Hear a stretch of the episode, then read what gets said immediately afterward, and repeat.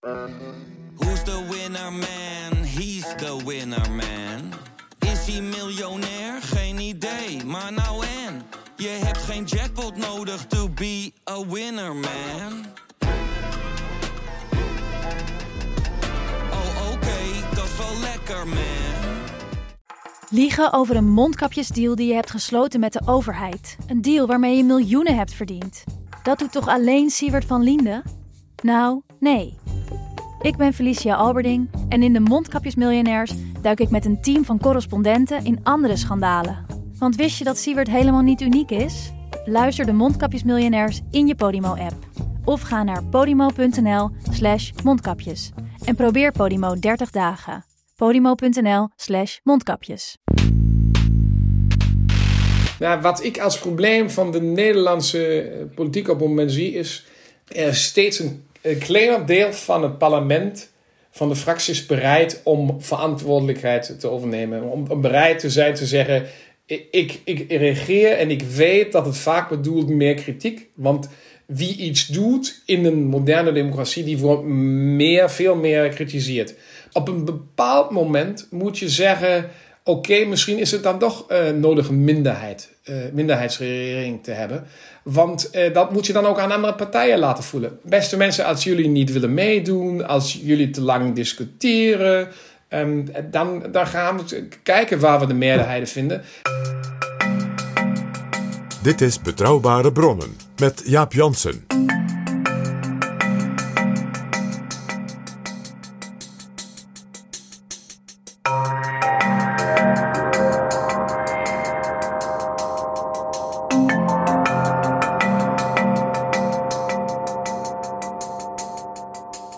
Hallo, welkom in Betrouwbare Bronnen, aflevering 205. En welkom ook PG.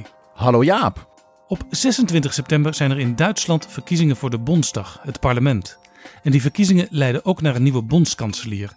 Angela Merkel heeft aangekondigd dat ze na 16 jaar niet meer beschikbaar is. En de coalitie die Merkel de afgelopen vier jaar aanvoerde, van haar partij CDU, CSU en de SPD, daar lijkt een beetje de fut uit. Er wordt gesproken over heel andere coalities die mogelijk zijn. In deze aflevering richten wij ons op de Duitse politiek. En dat is, Jaap, in Europa de belangrijkste politiek. En het is altijd weer opvallend hoe weinig in Nederland daar aandacht voor is. En we hadden alles een gast in betrouwbare bronnen uit Duitsland, de minister van Economische Zaken en Energie, Peter Altmaier van de CDU. En dat gesprek vond plaats in het Nederlands. En het Nederlands van Peter Altmaier, dat is echt buitengewoon goed. We hebben trouwens ook een keer gepraat met Manfred Weber van de CSU, de Beierse CSU, die de spitsenkandidaat Ja, maar dat was niet in het Nederlands. Dat was in het Engels. En juist dat we in het Nederlands met Altmaier spraken was zo bijzonder. En er blijkt nog een vooraanstaande Duitse politicus te zijn met wie we in het Nederlands kunnen praten. Dat is Otto Frieke, partijbestuurslid en lid van de Bondsdag voor de FDP, de Vrije Democraten. De partij die in Europa familie is van de VVD en van D66. Otto Frieke is naast de liberale leider Christian Lindner misschien wel de invloedrijkste liberaal in de Bondsdag. Hij is onder andere woordvoerder begrotingszaken. Hartelijk welkom in Betrouwbare Bronnen, Otto Frieke. Ja, groetjes vanuit, uh, ja, ik moet nu zeggen Noorwegen naar, naar Nederland, maar normaal van, vanuit Duitsland, Berlijn of Krefeld, waar ik vandaan kom. Want u bent even in afwachting van de verkiezingscampagne met reces? Ja, het parlement is met reces sindsdien uh, eind juni. We hebben nog uh, begin uh, september, 7 september, hebben we nog een, een drie uurtjes debat. dat is ook een beetje wat een soort van verkiezingsdebat in de plenaire zaal. Want wij hebben nog een echte originele plenaire zaal, anders dan in Nederland. En ja, en dan 26 september zijn dan de verkiezingen. Ja, en dan duurt het een beetje, ik hoop niet zo lang als in Nederland, om dan een nieuwe regering te vinden. Dit is Betrouwbare Bronnen. U komt uit Kreeveld in Noord-Rijn-Westfalen. Dat ligt 48 kilometer vanaf Venlo. Is die nabijheid ja. bij Nederland, is dat ook de reden dat u Nederlands spreekt? Ja, zeker ook. Er zijn twee redenen. Die, die ene is die nabijheid. En dat is, uh, kijk eens, ik ben nu 55. En uh, dus mag ik aan die twee heren zeggen. U herinnert nog toen we alleen maar ja, uh, twee of drie programma's hadden. En in Duitsland bedoelde dat ARD, ZDF en WDR. Maar dan was er nog Nederland 1 en Nederland 2. En als nieuwsgierig mens die uh, geïnteresseerd is ook uh, in, in, in Amerikaanse filmpjes uh, die om de tijd zijn, had ik dan heel snel gesnapt dat ik bepaalde dingen ook daar had kunnen zien. En daarna heb ik dan vaak, en nu mag er een glimlach zijn, en naar Bassie en Adriaan gekeken. En daardoor nou natuurlijk ook een beetje gesnapt hoe het Nederlands functioneert. En het tweede is, ja, mijn ouders waren, mijn vader was, mijn moeder is nog met 83 advocaat. En die konden voor vakantie ja, niet zo ver weg. Want naar het weekend moesten tenminste eind naar het kantoor. En dat bedoelde, bij ons uh, eerst Egmond aan Zee, later dan Scheveningen en Kijkduin. Dus het, uh, het Hotel Atlantic. En, ja, en daardoor ja, dan een beetje Nederlands. Niet zo goed als Peter Altmaier, maar oefenen is mogelijk. En keek u toen uh, u naar de Nederlandse televisie keek, behalve naar Bassie en Adriaan en naar Amerikaanse films, ook wel naar het uh, televisiejournaal. En zag u toen ja. de Nederlandse politiek en wat dacht u toen over hoe de Nederlandse politiek functioneert? Ja, dat, dat gebeurde vaak. Daar had je daar ergens een, een Amerikaans filmpje gezien. En dan dacht je, ja, oké, wat gebeurt nu? En dan kwam nieuws. En dan heb je gekeken en heb gezegd, oké, bepaalde dingen eh, worden er anders opgelost. Die discussie is anders. Uh, laten we eens kijken hoe dat gebeurt. En ja, dan weet je ook, uh, hoe ouder je wordt, begin je dan ook te vergelijken welke soort van politiek is er, welke richting. En ik vond het heel interessant, speciaal tijdens de Duitse herveiniging uh, te kijken. Ja, bij ons in Duitsland iedereen van, oh, voorzichtig, we gaan te ver rechts, we worden te groot, te sterk. En, en, en anderen weer van, nee, nu is het de tijd. En dan kijk je naar Nederlands tv en dan kun je dan zien van, hey, is het niet mooi dat die twee landen weer kunnen samengaan? Maar dan moeten we ook kijken wat dat voor Europa bedoelt en, en waar zitten we daar? En is Kool dan de juiste man om dit land in die richting te brengen? Dus een andere manier. En dat is... Uh, vond ik tenminste iets wat heel goed was. Niet alleen maar um, op Duits zeg je naar je eigen um, te kijken uh, uh, wat er is. Maar beter naar het buitenland ook. Ja, er was overigens in die tijd, 1989, ook nog wel wat twijfel vanuit Nederland uh, over die Duitse oh, eenwording. Ja. ja. die was er. En, en, en ik snapte het niet in het begin. Maar dat is ook iets in de, in de relatie tussen Duitsland en Nederland. We zijn ja, buurlanden, maar we kijken veel te vaak naar, uh, uh, alleen maar naar dat wat is gebeurd in de tijd tijdens de Tweede Wereldoorlog. ik, ik, ik heb heel laat gesnapt dat voor heel veel Nederlanders de Oosten eens begon in Duitsland, aan de, aan de Nederlands-Duitse grens. Eh, want ik dacht voor mezelf, ja, ik, ik ben een Westernaar, ik ben zelfs binnen Duitsland, ik, ik noem het altijd ultravessie, dus iemand uit het Rijnland die heel, zichzelf heel internationaal ziet, met de Fransen die er waren. We waren ook enkele jaren Frankrijk, eh, met Nederlands die er waren, eh, met Amerikanen die er waren, zelfs met.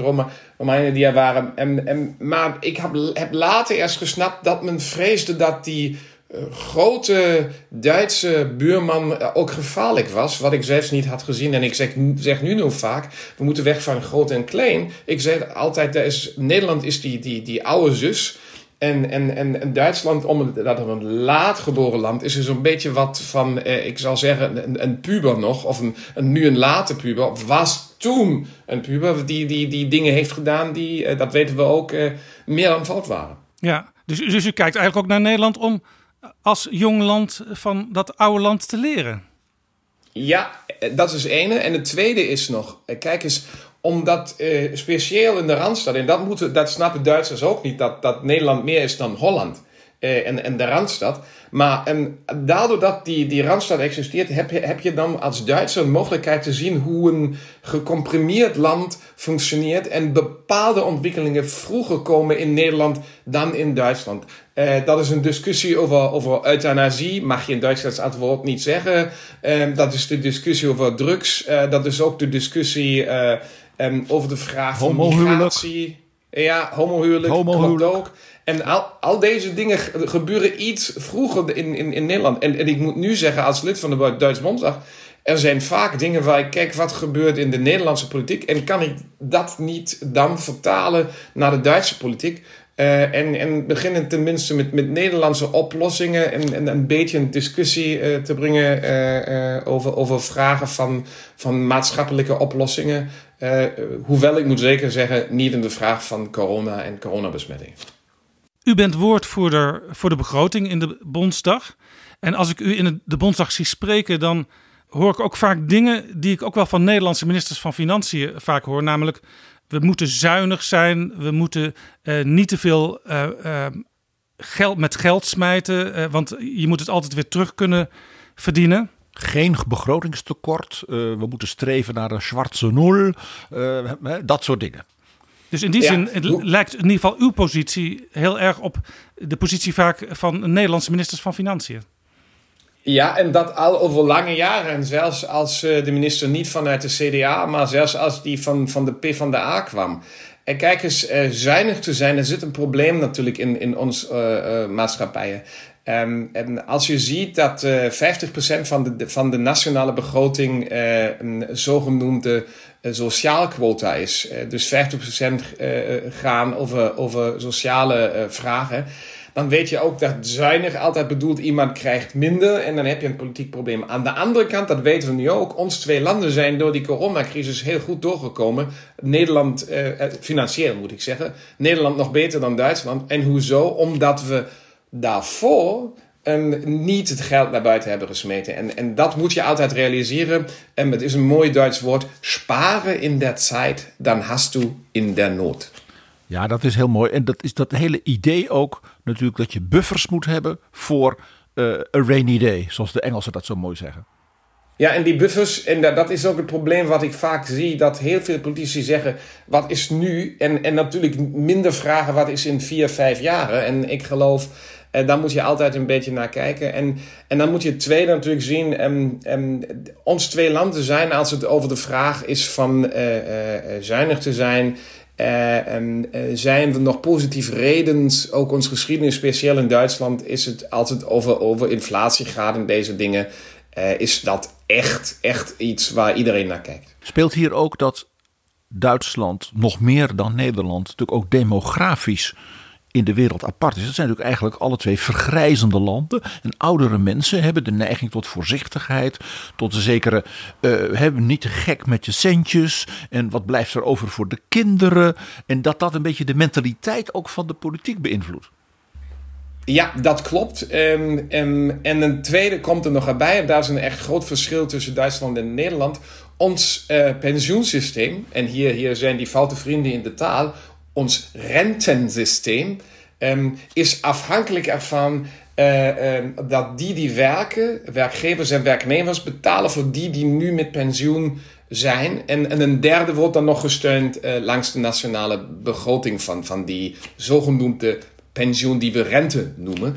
En, en daardoor heb je heel veel mensen die voorzichtig zijn, want die weten als inflatie er komt uh, ja, wat kan ik er tegen doen als oude mens? Heb je helemaal geen kans. Een jong die kan nog steeds werken, maar, maar voor die die afhankelijk is van een pensioensysteem, die zit er echt in een probleem. En dat is ook een van de redenen waarom Duitsland, geloof ik, nog sterker is dan in Nederland.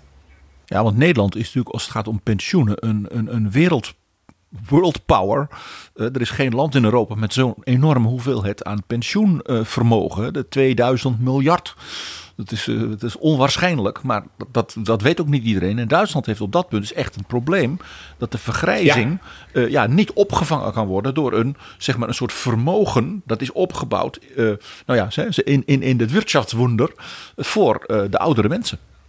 Ja, jullie, jullie, het Nederlandse pensioensysteem is deel van de wereldmarkt. Het Duitse pensioensysteem is, is deel van, oh, oh, hebben we genoeg werk, graag genoeg uh, banen, en dat is natuurlijk een afhankelijkheid die, die veel gevaarlijker is. En dat is ook een deel van de discussie bij de verkiezingscampagne. Ja, ja. Dus als ik het goed begrijp, als de werkloosheid in Duitsland toeneemt, dan nemen ook de pensioenproblemen toe.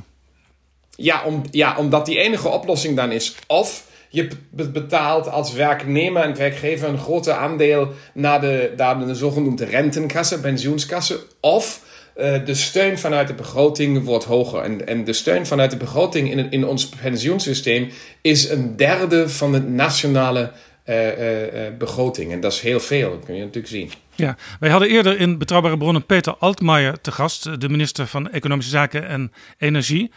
En die was heel blij dat uh, Wopke Hoekstra, de Nederlandse minister van Financiën, met een aantal kleinere landen in Europa eigenlijk samenwerkte om uh, druk uit te oefenen op de Europese discussies als het ging uh, over het geld en over de euro. Ik neem aan dat u dezelfde kijk heeft daarop als Altmaier. Ja, uh, blij dat, dat kun je ook zien bij die discussie over die Next Generation EU, over, over die vraag van Europese begroting.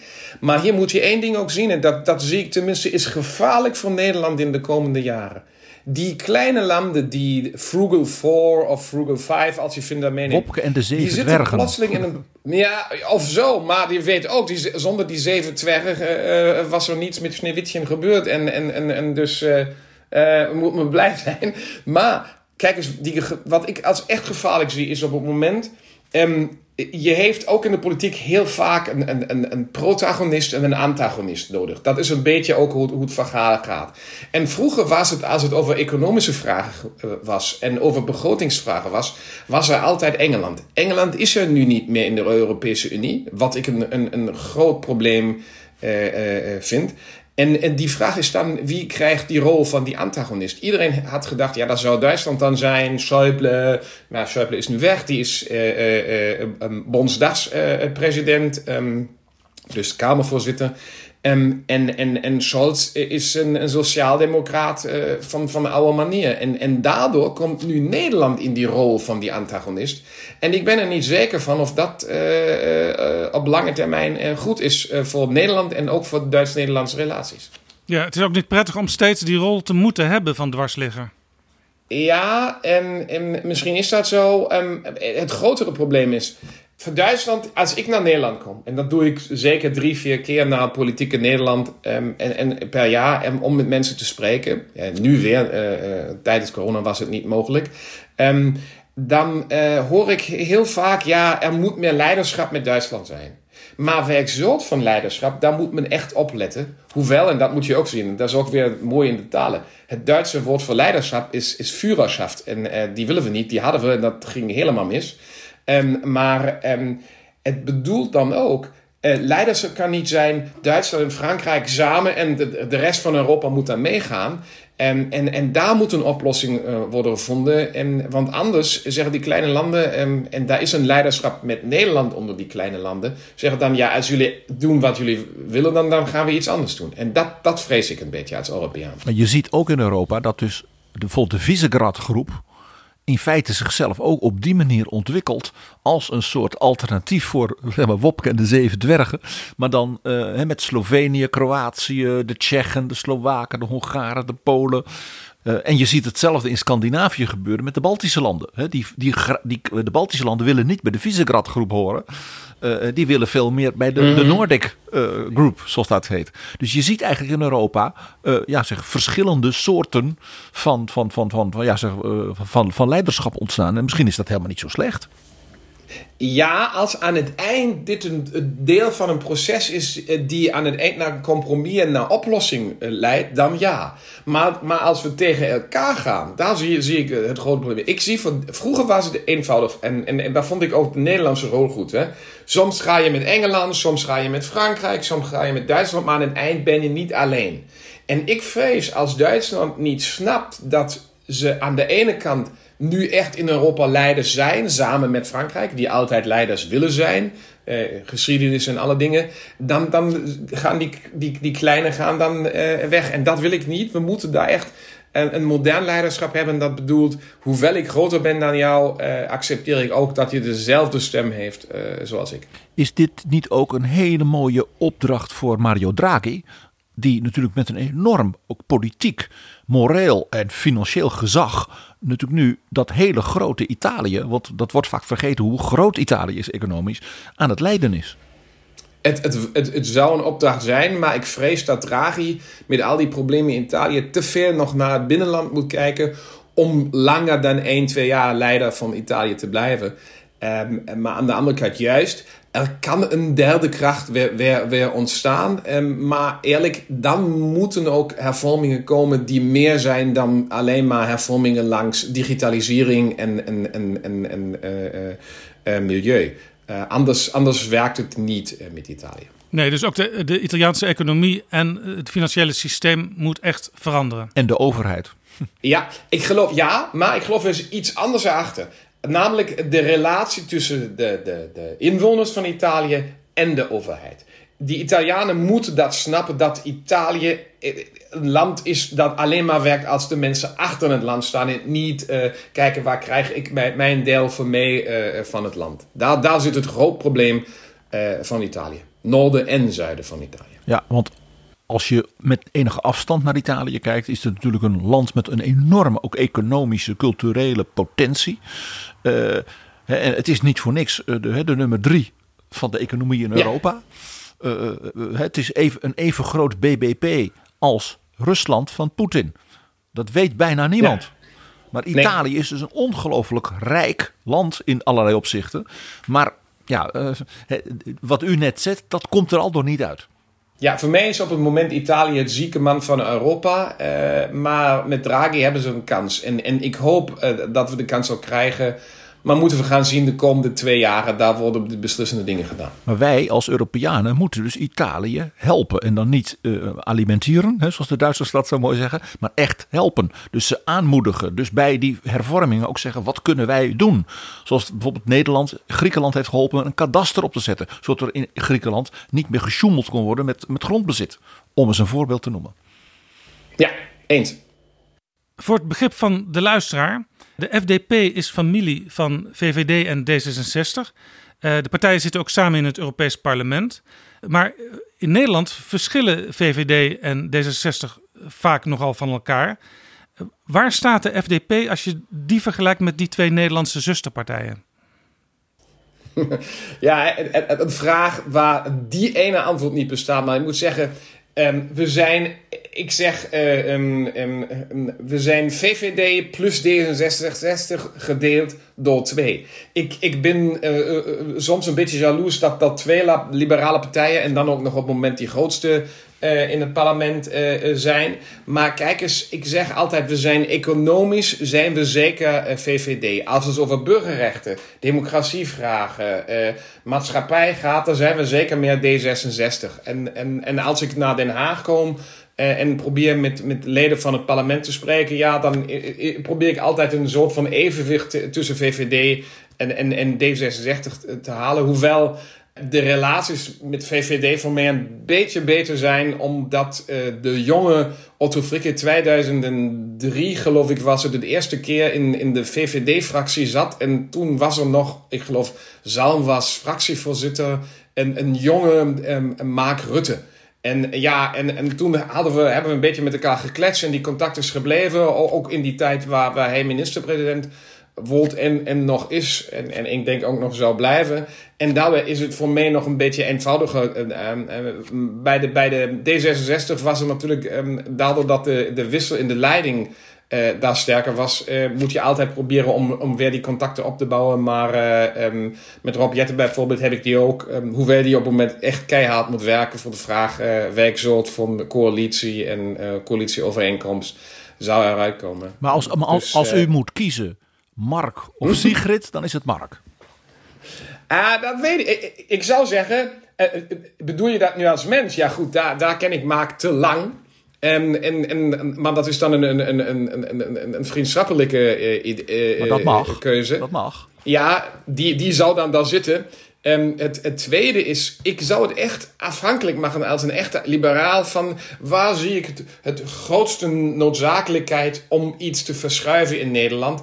Uh, is er een economisch probleem? Is er ook een vraag van, van welk soort van zekerheid wil ik hebben? Hoe zie ik migratiebeleid? Uh, dan de, de keuze tussen die twee. Hoewel ik weet dat tussen D66 en VVD niet zoveel uh, kiezers wisselen. Um, als men dat als Duitser zou verwachten. Maar daar zitten de problemen ook. We hebben in Duitsland maar één liberaal partij, maar we zijn ook niet zo'n liberaal land. Er, er, wordt door andere partijen in Nederland wel eens gezegd over Mark Rutte: die man is zo pragmatisch. En dat maakt eigenlijk dat we heel graag met hem samenwerken, ook met hem als premier. Want hij past zich altijd aan aan de mensen die om hem heen zitten. Ja, dat doet hij zeker wel. Maar is dat niet ook dat wat je, wat je tenminste wil van een leider? Dat je hij kan luisteren Zeker niet, op Duits zeg je dat mooie, nach dem Munde reden. Niet zegt wat je, wat je wilt, wilt horen, maar eh, aan de andere kant, en dat is belangrijk, en dat, dat, dat geloof ik, dat missen we zo'n beetje over democratie. Aan de ene kant luisteren en het beroemde beste mensen, ik wil ba ba ba ba ba. Maar aan de andere kant dan ook in positie te zijn om een beslissing te doen. Leiderschap. En ik geloof, en dat is ook tussen die verkiezingen van Nederland en Duitsland. Voor mij was echt interessant te zien dat die twee lijsttrekkers die het beste beeld van leiderschap hadden, Sigrid Kaag en, en, en Mark Rutte, dat die echt omhoog zijn gegaan. Uh, speciaal met Sigrid Kaag, waar men dat niet had verwacht. En ik geloof dat hetzelfde zou ook bij de verkiezingscampagne nog in Duitsland gebeuren. Te kijken wie is aan het eind uh, een, een, een, een goede, een just leader, een, een juiste leider. Ja, hoe, hoe, kijkt u naar de versplintering in de Nederlandse politiek? Er zijn straks 19 fracties in de Tweede Kamer. Ja, en we weten niet of er morgen niet 20 zijn, omdat er, dat er weer iemand van, van de CDA-fractie weggaat. Of uh, uh, van Forum voor Democratie. Um, ik, kijk eens, we hebben in Duitsland uh, hebben we de kiesdrempel van 5%. Dus zou je zeggen, voor het Nederlands parlement zou dat dan, dan zeven zetels of, of acht zetels zijn. Nederland heeft een kiesdrempel van 0,66%, dus, dus één zetel. En is dat goed? Eh, nou, als buitenlander te zeggen hoe een langstaande democratie werkt of niet, poeh, voorzichtig. Maar ik moet eerlijk zijn, ik geloof dat een fractie beneden de drie niet kan werken. Dat, daar, daar, ben ik, daar denk ik, dan krijg je een, een one-issue partij die alleen maar, kijk, mijn ideeën die moeten doorgaan in, in dit bepaald gebied. Die andere dingen kunnen anderen dan doen. Ja, maar aan wie laat je dan uh, de belangrijke dingen over? Dus daar ben ik persoonlijk voor, maar, maar het is een, een keuze die, die Nederland moet doen. Aan de andere kant, een, een lage kiesdrempel zorgt natuurlijk ervoor ook dat bepaalde themata binnen het parlement snel komen en, en, en, en, en eh, ja, hoe zou ik zeggen? Dat is een eh, mythe. Ja, kijk eens, ik, ik, ik ben er ook niet zeker van. Maar wat ik belangrijk het verschil tussen Duitse en Nederlandse politiek vind is. Um, je heeft aan het eind ook aan de rechterkant partijen die ontstaan, zoals PVV, Forum voor Democratie. Dat heb je in Duitsland ook, maar veel lager, later. En veel, ja, ik zou ook zeggen extremer dan, omdat te lang men buiten de, de parlementaire discussie zat en daarna met steeds extremere posities kwam. Uh, nu als ik naar Forum voor Democratie kijk, uh, dan zie je natuurlijk kan ook gebeuren dat je in het parlement zit en dan wordt het steeds extremer. Dat geldt ook voor de PVV hoor. Is het dat? Ja, ja. Nee, ik, ik, Jaaps weet het en ik denk onze luisteraars ook wel dat ik een groot bewonderaar ben van het Duitse kiesstelsel met de eerststimmen en zweitstimmen. Uh, ja. Want daarmee bouw je en die band met de kiezer in districten, hè, zoals u dat ook heeft uh, in Krefeld. Ja. Uh, hè, want u bent hè, trots van Krawattenstad Krefeld. En, ja. en je hebt ook landeslisten waar je bijvoorbeeld mensen op hun persoonlijke politieke kwaliteiten kunt neerzetten. Die dus niet populair hoeven te zijn in een dorp. En die combinatie is dus heel sterk. Ja, die combinatie is een goede oplossing. Hoewel um, de Duitse kiezer te vaak zegt: ik kies met mijn eerste stem in een kieskring dus de mens van dezelfde partij als voor die belangrijkere uh, tweede stem. Uh, um, en daar, daar zeg ik vaak, beste mensen, als jullie uh, echt individuen willen hebben die, die, die naar, naar, naar Berlijn gaan, dan kijk bij de eerste stem niet zozeer naar de partij, maar naar die mens. En dan heb je die kans dat je een ander soort van politici krijgt. En, en uh, ja, goed, die oplossing in Nederland is bijvoorbeeld als je naar BBB kijkt, eh, dan heb je dan ook bepaalde mensen die je van een regio krijgt. Maar op een hele andere manier. En ik ben niet zeker of het na, aan, aan het einde een stabiliteit van een regering is. En het laatste is dan die coalities in, in Nederland worden steeds groter. Ik geloof in Duitsland na de verkiezing misschien ook. Maar als, te veel partijen er zijn, dan gaat die um, trias politica gaat die kracht weg van het parlement. Dat debatteert dan, doet spoeddebatten, maar doet geen wetgeving meer. Die wetgeving blijft dan um, bij de regering. Um, en dat is uh, aan het eind geen goede oplossing. Nou ja, het, het, maakt de ambtenarij van de regering machtiger. In plaats ja, van minder machtig. Men denkt dat de ambtenarij, het bureaucratisch proces, uh, ook Brussel, hè, dat dat minder machtig wordt doordat men dat soort partijen stemt. En het omgekeerde is het geval.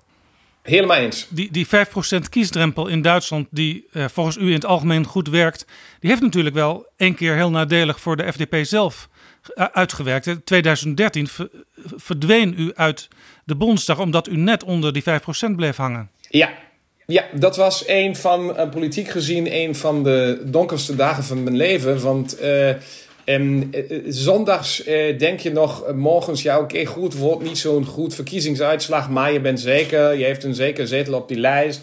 en dan moet je kijken hoe we, hoe we weer werken. En dan weet je plotseling rond vier uur, weet je, hoor je dan, oh, oh, gaat niet zo goed worden. En dan weet, ja, die zogenoemde hoogrechnungen. Maar je krijgt dan ook voor de hoogrechnungen, krijg je dan ook al een beetje informatie. En weet je, je bent buiten. Voor mij bedoelde dat ook nog, ik was een van die latere zogenoemde liquidatoren. Liquidator, mooie naam, nee, niet zo mooi. Maar, maar om, om te vinden hoe men weggaat met die fractie, wat men doet met de medewerkers en, en wie krijgt een nieuwe baan en en en. Dat was niet goed. Maar aan de andere kant, en daar ben ik dan liberaal, dat is competitie. En als die regels zeggen, dat, dan moet je naar buiten gaan. Dan, dat hebben we ook als FTP gedaan. Moet je over nadenken, waar hebben we fouten gemaakt? Wie heeft die fouten gemaakt?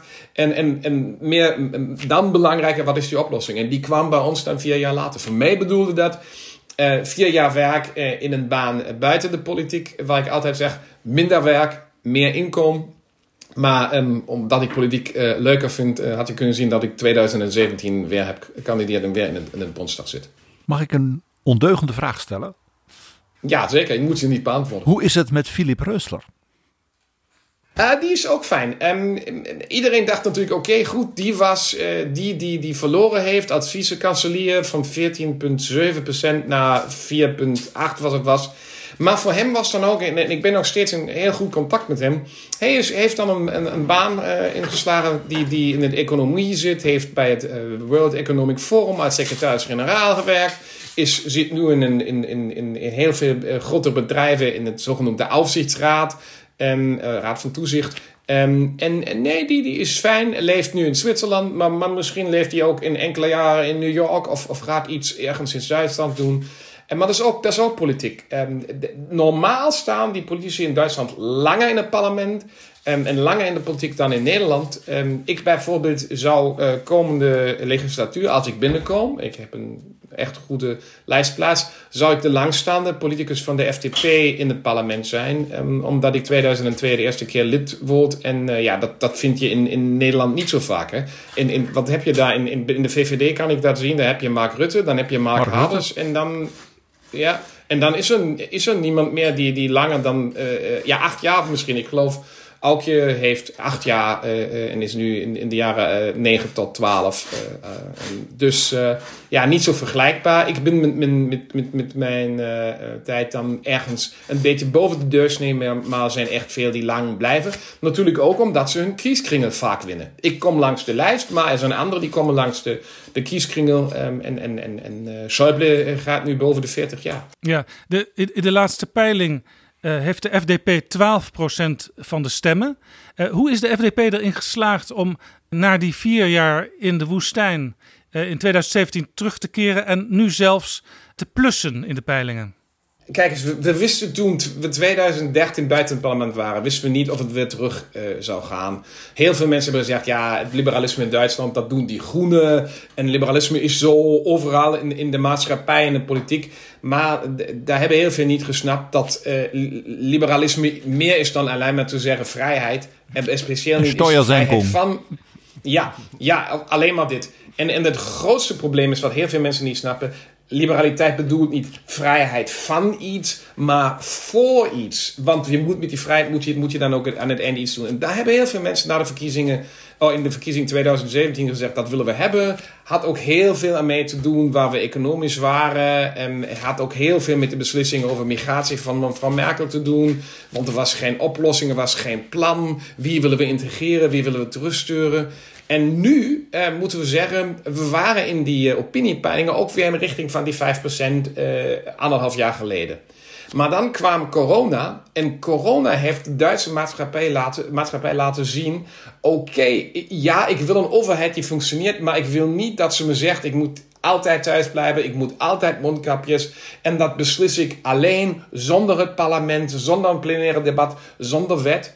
En daardoor zijn we dan ook weer naar boven gekomen in die opiniepeiling. Voor ons bedoelt het speciaal, um, ja, als het de tweede keer nu is dat we boven de 10 zijn, is het de eerste keer in de Duitse geschiedenis. En dan moet je zien hoe laag liberalen in Duitsland in vergelijkt met Nederland zijn. Het tweede keer in de Duitse geschiedenis dat we boven de 10 zijn in twee verkiezingen achter elkaar. Um, en ja, als dat mogelijk is, is dat natuurlijk ook een vraag van: bedoelt dat dan ook, moet je naar een regering gaan of niet? Ik geloof, de drukte wordt sterker, maar, maar aan het eind beslissen ja, moeten we het dan zelfs. Ja, als het over corona gaat, dan zie ik overigens in, in veel Europese landen dezelfde discussies. En als u dan naar Nederland kijkt, dan lijkt het me ook best wel moeilijk om dan van Nederland te leren. Want hier in Nederland is intern ook heel veel kritiek op hoe de politiek ermee omgaat. Ja, ik geloof, en dat, ik geloof, dat snappen we niet over het, het parlementarisme. Het is niet alleen maar discussiëren in een uh, spoeddebat over, over wat de, de minister-president en minister Volksgezondheid hebben gezegd wat ze gaan doen. Welke soort van versoepelingen of, of, of minder versoepelingen. Maar je moet echt debatteren als wetgever. Waar gaan we naartoe? Wat zijn die, die algemene regels? En, en probeer dan ook die regels um, ja, op, op een lange termijn te laten staan. En bepaalde beslissingen alleen maar van, van de ambtenaren te laten doen. En, en, en wat ik zie in, in, in, Nederland is als alleen maar van de, van de ambtenaren uh, beslist wordt en dan de minister-president verklaart, hebben ze hetzelfde probleem als in Duitsland, als, en dat klopt, in andere Europese landen. Uh, ja, uh, maar er was geen discussie. Het is alleen maar, we hebben dat besloten en nu gaan we het doen. Om dan misschien enkele weken later zeggen, sorry, is toch misgegaan. maar die ambtenaren die in de achtergrond hebben gewerkt en zeggen, dat is de manier ja, die, die, die staan niet verantwoordelijk tegenover de, kiezer. En daar, dat is dat waar ik denk, daar gaat democratie in, in Europa een beetje mis. En, en, en dat wilde de FDP in het Duits parlement altijd, dat men discuteert. Natuurlijk aan het eind met een meerderheid van, van de zogenoemde grote coalitie van Christen-Democraten en Sociaaldemocraten. Maar over een debat en misschien over ook een, een ontwikkeling tijdens het debat. En, en dat gebeurt niet genoeg. Ik geloof zo als in, in, in Nederland, ook in Duitsland. Is dat ook niet van belang om wat in Duitsland de kweerdenker heet en in Nederland de viruswappies? Uh, zeg maar, ja, het, het, het, het, water uit hun gracht te halen. Uh, ja. Want die kunnen dus ook straffeloos, ook in de media, van alles roepen. Want hun mening mag toch ook gehoord worden. Terwijl het natuurlijk gewoon levensgevaarlijk ja, is. Daar zit een probleem. Want je, ja, en, en, en, en het gevaarlijke is ook dat die, die querdenker die aan de, aan de, aan de, aan de rechterkant zijn, vaak ook samenwerken met, met bepaalde mensen aan de extreem linkse kant. Eh, die van zeggen, ik, ik ben tegen, tegen deze... Hoefeisencoalitionen. Ja, klopt, klopt. Uh, het hoefijzentheoreem. Uh, en, uh, ja, maar aan de andere kant, die discussie moet mogelijk zijn. En ik zie één probleem als het over extreme posities gaat. Zoals die querdenker um, en, al deze die zeggen, ja, is helemaal niet gevaarlijk, gebeurt helemaal niks, is een grip. En dat was het dan. Is als je te vroeg zegt, ja, die zijn stom, moet je niet met debatteren. Dan maak je dezelfde foutjes die wij in Duitsland hebben gedaan met de AFD. Hè? Ja, wat jullie zeggen is helemaal stom. Hetzelfde als het was met Pim Fortuyn in het begin. Nee, dat klopt helemaal niet met die migratie of met de PVV. Je moet zeggen, als mensen het gevoel hebben, daar is een probleem, moet je discussiëren, maar moet je overtuigen. En dat doe je eh, in het, in het plenaire, dat doe je in, ook in de discussieronde. En als je dat niet doet, ja, dan wordt de extreme steeds krachtiger omdat mensen zeggen, ja, maar er is toch een probleem. En als politici zeggen, daar is geen, ja, dan hebben die toch, zijn die toch juist die zeggen, er is een probleem. Dit is Betrouwbare Bronnen, een podcast met betrouwbare bronnen. Laten we vooruitkijken naar de verkiezingen. Waar moeten wij als Nederlanders vooral op gaan letten als wij de verkiezingen in Duitsland een beetje willen volgen? Nou, uh, het belangrijke is, um, we hadden nu 16 jaar uh, Angela Merkel. En ze is de eerste bondskanselier die echt afstapt en zegt: Ik ga niet meer kandideren, anders als Kool. Um, en dus weten we dat een nieuw leiderschap zou komen. En daar kom ik weer terug naar die vraag van leiderschap. En, en men weet nu nog niet wie is de juiste leider. En die opiniepeilingen zeggen dat de Christendemocraten als die enige nog echte sterke volkspartij in Duitsland rond de 30% zijn. Ze kwamen beneden de 30 naar, naar 25 toen ze nog die vraag hadden wie wordt lijsttrekker, kunnen we misschien nog over spreken. En de Groenen, die vergelijkbaar een mixtuur zijn van een, uh, ja, een beetje P van de A, een beetje GroenLinks, maar ook heel veel D66. Um, die zijn heel sterk in Duitsland. Die waren in die opiniepeilingen mede 20, dus bijna op de hoogte van de Christendemocraten. Uh, zijn nu in de peilingen 20, 19, 18 procent. En, en, er was die vraag of er niet een groen uh, bondskanselier zou komen, omdat die derde grootste partij, de Sociaaldemocraten, ik geloof aan het einde het feit uh, zullen volgen van de PvdA in, in, in, in Nederland. Uh, men doet geen politiek meer voor die werknemer, die arbeider, maar, maar gaat steeds meer in extreme posities. En zo gaan ze iedere jaar omlaag, omlaag, omlaag. Als er niet plotseling weer een, echt sterk leiderschap door een man of vrouw wordt genomen. En die zijn in de opiniepeilingen beneden de groenen met nu rond 14, 15 procent. En dan heb je nog de extreemrechtse partijen, de, de AFD, um, die is vergelijkbaar uh, een, een beetje met PVV, een vorm van democratie en een soort van mixtuur. Um, en, en dan die liberalen, en, en liberalen en de AFD zijn rond de 10%. Dat bedoelt, of we krijgen een coalitie van christendemocraten en groenen, of we krijgen um, ja, een soort van, uh, als het niet sterk genoeg is met die twee, nog een derde erbij. Dat zal dan mogelijk de liberalen zijn. En de, die andere kans is dat aan de meer linkse kant, de groenen met de sociaaldemocraten samen gaan en zeggen, en dan halen we nog die liberalen erbij, dan krijgen we ook die, ja, 47 procent. Want meer hebben we niet nodig, want we hebben enkele partijen die blijven beneden de kiesdrempel, rond 6, 7 procent. En dan heb je 47 procent van de stemmen nodig uh, om, om, om een, meerderheid in het parlement te hebben. Dat betekent, dus een echt dat, onklare situatie. Dat betekent, dus, dat betekent dus voor de Nederlandse luisteraar belangrijk dat de liberalen terug zijn in hun klassieke rol, eigenlijk al van Adenauer en later met Scheel en met Genscher het Zünglein am Wagen. Ja, of als Strauss had gezegd het waakscheissel. Ja, ja en, Strauss en, zei heel veel mooie dingen.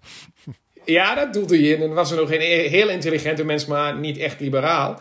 En dus ja, we zitten daar een beetje in die positie. De Groenen natuurlijk ook. Want voor die is ook die vraag: ga ik in een coalitie uh, uh, met uh, de Christendemocraten? Of probeer ik met een, een, een, een, groene kanselier? Mevrouw Baerbock is de lijsttrekker, als je zo wilt zeggen. Spitsenkandidaat heet dat bij ons.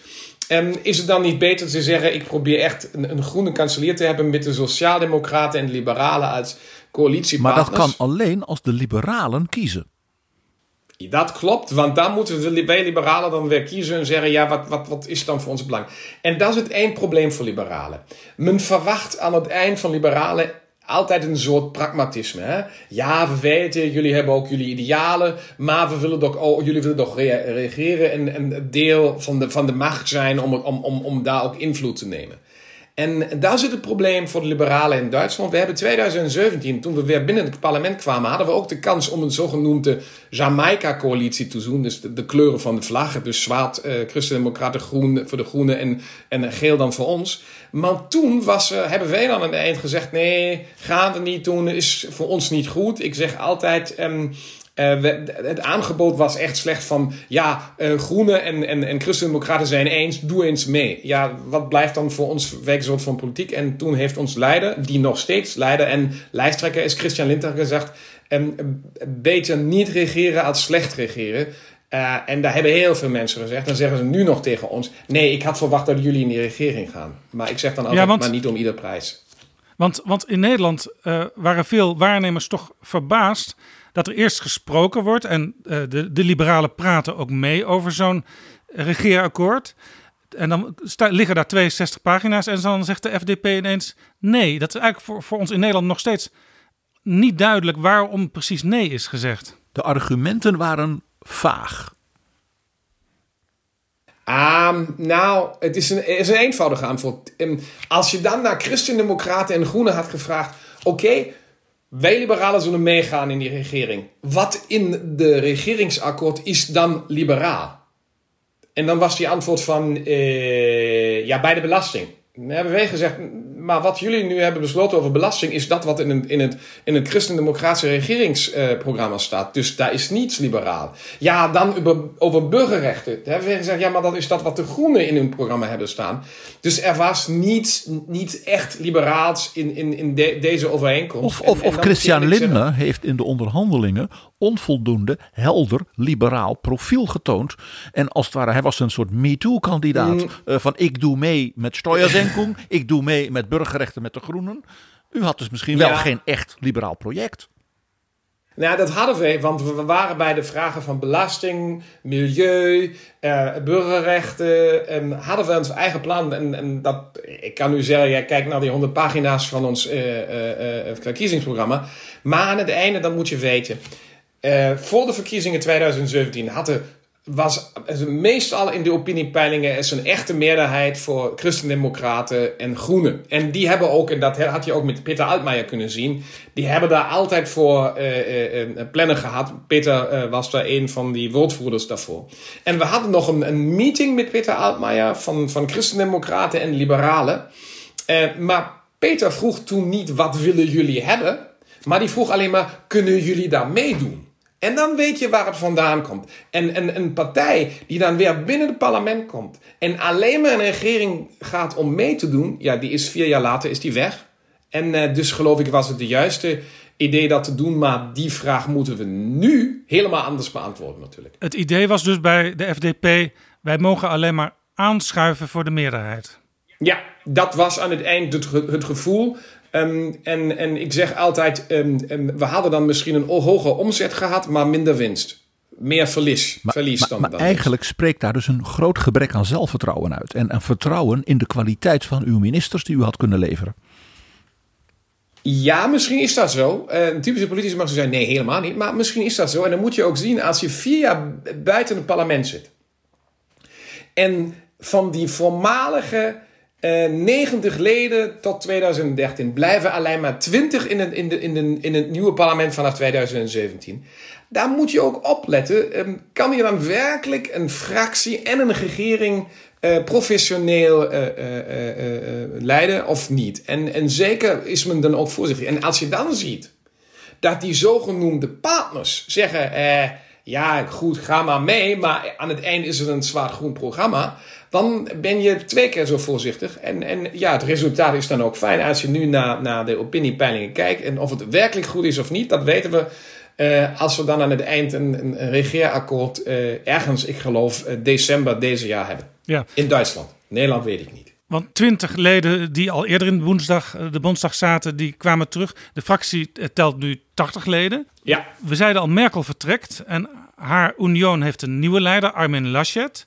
En hij neemt het in de strijd om het bondskanselierschap op tegen onder andere Annalena Baerbock van de Groenen en Olaf Scholz van de SPD.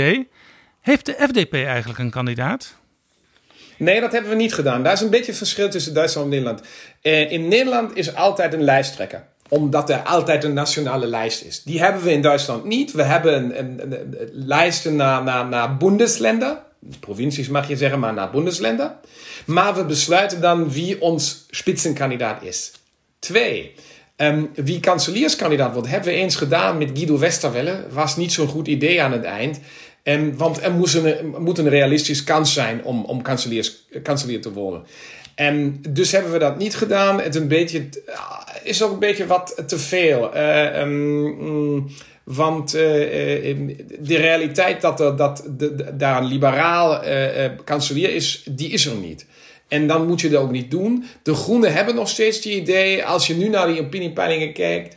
Ja, dan is het ook mogelijk nog. Um, maar um, nou, ik verwacht aan het eind, eh, eh, of ik ben helemaal, bijna helemaal zeker dat het uh, aan het eind uh, Armin Laschet wordt, um, met wie die we als liberalen overigens, is een vraag ook van het vertrouwen, sinds 2017 in Noord-Westfalen, 18 miljoen inwoners, heel goed in een, in een twee-partijen-coalitie samenwerken. Ja, want u komt uit Noord-Rijn-Westfalen en uw uh, spitsenkandidaat Christian Lindner ook.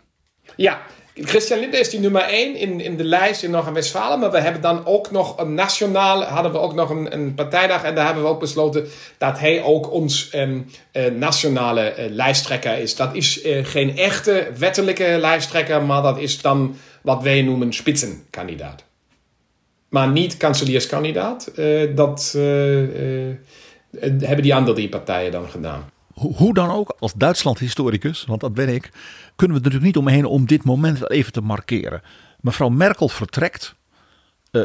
en zoals u ook zegt, eigenlijk de eerste kansler in de Duitse geschiedenis van, na, van de democratische Duitsland.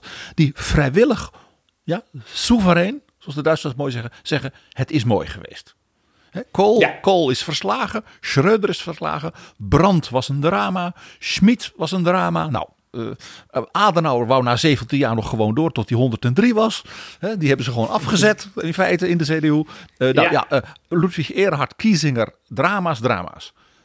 Obama, no drama. Merkel, no drama. Dus dat is op zichzelf al historisch. Maar nog iets. Wij... Dat is, dat, maar dat is, ook, dat, is ook, dat is ook Merkel. En dat bedoel ik positief. Maar er is nog iets. We kunnen niet anders doen, ook als buurland, als Europeanen, om vast te stellen dat na 16 jaar Merkel Duitsland nog nooit zo is gewaardeerd. Zo machtig is in Europa, zo welvarend is, uh, zo ook ja, uh, ja, met zichzelf ook historisch meer in het reinen dan bijvoorbeeld 25 eh, of 50 jaar geleden. En dat Merkel dus vertrekt en eigenlijk iedereen, niet alleen in Duitsland, maar zeker buiten Duitsland, zegt: wat jammer, van ons mag ze nog tien jaar blijven. Hoe ziet u dat als liberaal? Want u zat in de oppositie, maar eigenlijk uh, uh, ja, behoort u ook toch, neem ik aan, tot de mensen die zeggen: wij zijn mevrouw Merkel ongelooflijk veel dank verschuldigd. En u heeft vroeger natuurlijk ook enige tijd samen met Merkel geregeerd. Ja, en, en dus is ook mijn antwoord. Uh, in die 16 jaar heeft Merkel echt heel veel dingen heel goed gedaan. Natuurlijk fouten gemaakt zoals ieder mens. Dat moeten we, zeg ik altijd. Mensen maken fouten. Ja? Daarom zijn ze ook mensen. Mens. Ook, daarom zijn we mensen. En, en, en dus ook politici en ook zeker iemand. Maar wat het, het, bijzondere bij Merkel is, en, en, en dat heb ik ook in die vier jaar um, uh, waar we in coalitie zaten, maar ook daarvoor, ik was toen voorzitter van het begrotingscomité en ik ben nu nog uh, ja, in verantwoordelijkheid voor, voor, voor de begroting van de kanseliersambt, dus heb ik daar ook een beetje contacten. Um, ze, Merkel heeft geen, zeg je dat op Nederlands, geen ijdelheid. Uh, wat haar persoon uh, betreft. Zeker wat haar politiek betreft. En dat is een echt groot voordeel van haar. En als we kijken naar Europa en dat die mensen zeggen: ja, het had nog langer kunnen. Ja, in Duitsland is dat dan niet het geval. Daar hebben heel veel mensen gezegd: 16 jaar was goed, maar nu is ook fijn. Ook omdat ze zeggen: 16 jaar is lang genoeg om in zo'n leiderschapspositie te zitten. Maar het is geen van die moet weg. Het is van het is goed dat het nu aan het eind komt, nou 16, aan het eind toch goede jaren. En het, het, het, vertrouwen in Duitsland uh, heeft heel veel ook met haar te doen. En, want die vraag van geen ijdelheid bedoelt ook. Ik weet wel dat ik de sterkste economisch ben in Europa, maar ik moet het niemand laten zien, ik moet het niemand laten voelen. En op Engels bestaat er de, de just leader, de gerechte leider. En dat is ze zo'n beetje. En dan ook een, een, een, een, een Duitser te hebben als vrouw die leider is, dan heb je ook, ook geen associëring van, oh, daar komt die weer, uh, uh, de Duitse met het, stechschritt en het jawohl en achtung. En, en, en Helmoet, Helmoet Kool had altijd het nadeel, ook letterlijk het nadeel, dat hij zo groot was en zo dik en zo'n indrukwekkende, ja, geweldig grote man. Dat kon hij niet helpen natuurlijk. Monumentaal. Ja, maar daar, daar liep een standbeeld. Ja, klopt. En, en Schröder was ook met zijn manier te, te spreken. En van hier kom ik en ja, ik ben. Uh, ja, natuurlijk, dat klopt. En, en, maar dan ben ik ook zeker dat dat met, met Laschet niet zou gebeuren, omdat hij een echt overtuigd Europeaan is. Hij komt vanuit Aken, dus, dus van de grens. Uh, ik ben een beetje bang, hij is een beetje te francofiel. En, en, en daar zie ik tenminste die vraag. En dat zie ik in Europa op het moment een probleem. Huh? De Duitse leider gaat, die Franse is er nog. Dus we hebben zo'n soort van interregnum nu, een, een beetje wat een leem dak. En, en dat de Fransen daar proberen om op Europees niveau uh, en, uh, ook de stabiliteitspact en andere dingen, stabiliteitspact en andere dingen te, te verschuiven in een richting die ze mooi vinden. Dat is echt nog iets wat, wat in de komende weken en maanden ja, van belang zou zijn. als, u, als u één ding zou mogen noemen dat u zegt bij alle, zelfs wel ook bewondering voor mevrouw Merkel, op dit punt heeft ze gefaald. Wat zou dat zijn? Is dat de digitalisering van Duitsland? Uh, ja, een beetje, maar dan moet ik ook zeggen... Kijk eens, we zijn een echte federatie. Nederland was een federatie tot u de, ik zeg altijd, konijn heeft gekregen. Ja. Uh, um, um, konijn van Holland. Um, uh, ja, dus sindsdien zijn jullie gecentraliseerd. We zijn steeds nog een federatie en dat bedoelt ook... het belastingsinkomen in Duitsland gaat meer geld naar de landen, naar de landen... dan naar het centrale. Daarbij digitaliseren... Dat weet bijna niemand in Nederland, hè? Dat weet bijna niemand. Nee, nee. Ja, maar ook in Duitsland weet dat bijna niemand. Iedereen denkt dat rond 80% van het belastingsgeld eh, gaat naar Berlijn. Nee, klopt helemaal niet. Het gaat naar Düsseldorf, naar München, naar Stuttgart München. en zover. Ja. ja. En, maar, en hier, hier zie ik, als die vraag van het fout is, dan was het over migratie. Ik, als liberaal zeg ik, ja, we zijn verantwoordelijk dat die die echte vluchtelingen zijn, daar moeten we steunen en helpen. Maar we moeten aan de andere kant ook zeggen voor die mensen die hier zijn, welke reden dan ook, of we integreren, dan echt ook sterk integreren, of weg brengen naar, naar die landen waar ze vandaan komen, als er geen reden is om hier te blijven. En haar verklaring van wir schaffen das, van is helemaal geen probleem aan het eind, um, zou, of een beetje wat van het Nederlands moet kunnen, dan hebben we echt, en, en, en daar moeten we echt zien, daar heeft een fout gemaakt, want daar was haar communicatie echt slecht. En dat heeft ook heel veel met de opkomst van de AFD te doen, die beneden de kiesdrempel was. Dan kwam migratie, dan kwam uh, uh, weer schaffen das, en dan ging de AFD omhoog in de richting van 10%. Ja, u, maar, fe maar feitelijk heeft Duitsland het ook geschaft de manier waarop die integratie nu gaat, dat, dat, dat verdient grote, grote waardering. Ja, omdat aan het eind de Duitse manier uh, dingen te doen dan zo slecht niet is. Maar die problemen die we hebben in dus Merkel had gelijk. Staat er, ja, maar de vraag is nog niet opgelost. Want uh, um, ik, ik zou zeggen, een, een, een modern Europees land moet, die, moet een integratiekracht hebben. Dat moeten we. Maar we moeten ook dan mensen die hier naartoe migreren laten zien waar die grenzen van uh, culturele uh, mogelijkheden zijn. En dat heeft ze niet gedaan.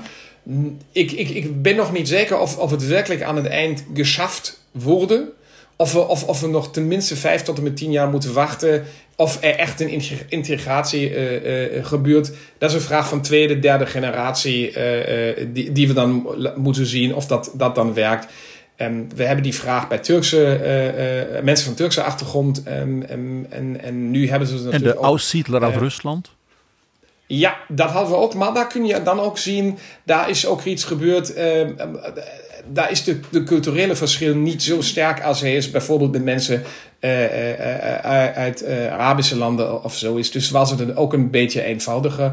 En het is natuurlijk aan het eind altijd een vraag van werkplaatsen en, en, en, en ook van, van de vraag van, van uh, uh, schoolsysteem en al deze dingen. Ja. Dus die oplossing hebben we nog niet. En ik vond het toen, en ik vind het nog steeds een beetje van wir schaffen, dat was niet zo goed. Daar ben ik meer van, van um, uh, het wordt keihard werk, moeten we echt veel doen. We moeten ook verschrijven en we moeten ook realiseren dat bepaalde mensen weer terug moeten. Dat hoort erbij.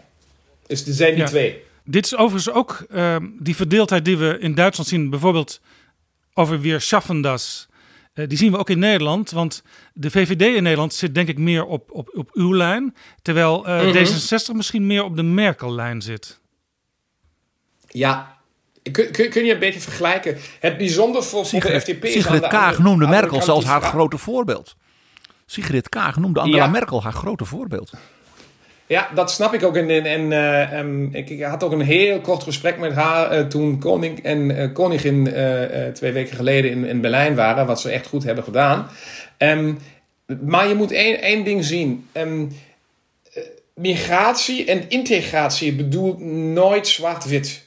En waar ik geloof waar het is te zien Um, niet alleen maar, um, ja, kom maar binnen, we vinden een oplossing. Maar ook te zeggen, mensen, als jullie die regels niet volgen, uh, uh, weg.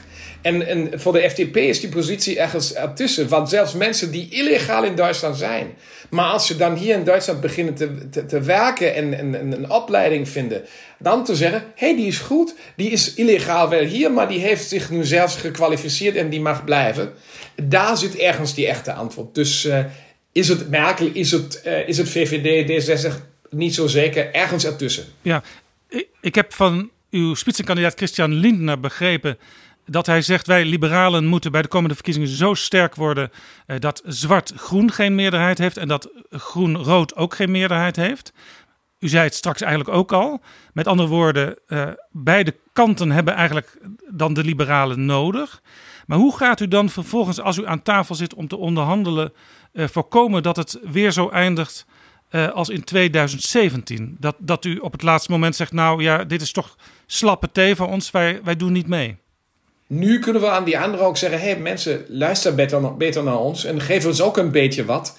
Uh, want anders uh, kunnen we dan ook met die, met die andere twee partijen doen, of, of op een andere manier doen. Dat is zeker een voordeel. En natuurlijk kunnen nu veel luisteraars zeggen: ja, typisch politicus. Die zegt nu: haha, uh, ik, ik, ik wil daar nog wat en daar nog wat aan. En zo anders doe ik iets anders. En, die heeft geen lijn. Maar aan het eind is een compromis bedoeld altijd: je weet ook dat andere dingen mogelijk zijn. En daar zit zeker de voordeel. En dus is die richting ook, ook geloof ik, een van die redenen hoezo we steeds nog in de opiniepeilingen zo hoog zijn. En misschien ook een kans hebben om hoger te komen. Het kan ook weer omlaag gaan omdat heel veel mensen zeggen: ik wil een pragmatisch liberaal partij in de regering, want anders wordt een zwart-groene wordt me toe te, te, te sociaal, te, te, te veel groen. Of een, uh, sociaal-democratisch groene coalitie wordt me soms niet economisch genoeg. Dat is ons voordeel. Aan de andere kant moet je natuurlijk zien, bedoel dat voor een FDP ook, ja, die zogenoemde reine leren. Echt dat alleen maar te doen wat de FDP ook wil, dat gebeurt er nooit. Maar wordt u nou een Walter Scheel of wordt u een Hans-Dietrich Genscher? ik geloof, precies wat ik bedoel.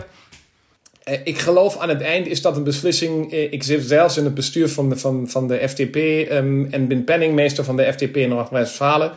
Als ik kijk naar die mensen die daar zitten, dan zeggen die: um, er is een grote tendentie in richting, richting zwaard-groen.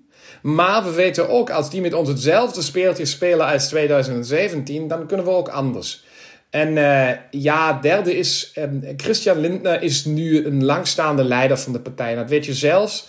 En zo iemand zou dan ook zeggen: Ik moet een positie voor mezelf vinden waar ik ook invloed heb. En dat is een, een, een belangrijke vraag. Dus geloof ik, het wordt niet minister van Buitenlandse Zaken, zoals Scheel of Genscher. Of Westerwelle. Maar het moet dan echt. Ja, of Westerwelle. Um, en ik vond het een fout dat hij eh, minister van, van Buitenlandse Zaken wordt.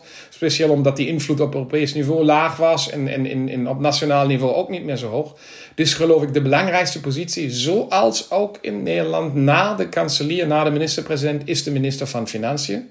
En natuurlijk, als dan Zwaard Groen zegt, ja, jij mag meedoen, maar je, je wordt niet minister van Financiën. En, en, en Zwaard Rood zou zeggen, je mag meedoen en je wordt ook minister van Financiën. Dan kan dat natuurlijk ook een, een beslissend moment zijn. Niet om, om die positie te hebben, maar om de invloed te nemen, te zeggen, nee, we gaan niet nog daar nog meer geld uitgeven. We blijven daar zuinig en we gaan dit of dat doen. Maar dat is dan iets dat zullen we zien in de, in de maanden oktober, november, december. Is dit trouwens ook een tip voor Sigrid Kaag? Want D66 mag straks als eerste een ministerschap kiezen nadat de VVD natuurlijk de minister-president al heeft uh, gekregen. Uh, moet D66 ook afzien, althans Sigrid Kaag, van buitenlandse zaken en bijvoorbeeld financiën claimen? Ik geloof wel. Aan het eind is politiek een vraag van macht. In het positieve natuurlijk een vraag van macht. En waar heb je macht? En dat weet je zelf. Ja, dat heb je aan het eind bij financiën. En dat heb je aan het eind bij die vraag wie doet die beslissingen. En in het Duitse kabinet heeft de minister van Financiën een soort vetorecht. Ik geloof het bestaat op een bepaalde manier in het, in het Nederlands kabinet ook. En dus moet men deze positie. Of Kaag dat zelf zal doen? Nou, daar, daar weet ik niet um, of ze dat wil. En, en, er zijn ook eh, in Duitsland vaak die ideeën van een, een sterk fractievoorzitter. Uh, um, maar daar moeten we eens zijn, dat is alleen maar eens gelukt met de VVD. Uh, um, die een sterk fractievoorzitter had die niet binnen de regering wilde. Maar anders is het. Ja, ja Frits Bolkestein, daar heb, met hem heb ik over ook uh, één keer gesproken. Maar je moet echt sterk zijn om in zo'n positie te zijn en, en, en, en, dat dan te doen. En de minister van Financiën zeker in Nederland, geldt overigens natuurlijk ook voor Duitsland, is in hoge mate ook een minister van Buitenlandse Zaken.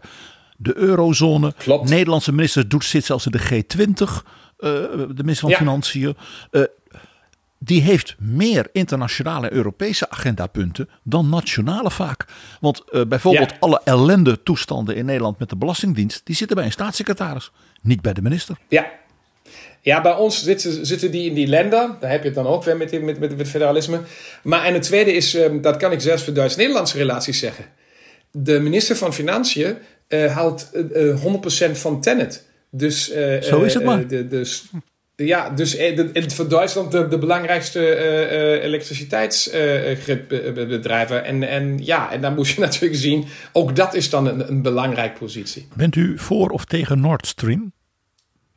Eh, ik ben voor Nord Stream, want economisch zou ik zeggen, als ik heel veel aangebod heb, Nord Stream, de andere lijnen van het, van het oosten die komen langs Oekraïne en langs het zuiden, als ik LNG heb, als ik gas heb eh, vanuit de Noordzee, vanuit eh, Noorwegen, van Qatar en en.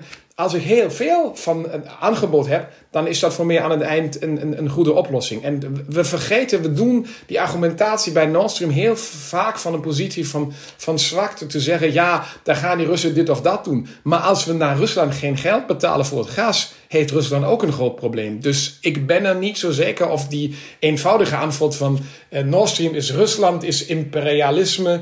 En, en daar gaan ze Oekraïne aan het eind eh, kapot Dus- maken. Eh, dus- daar geloof ik niet aan.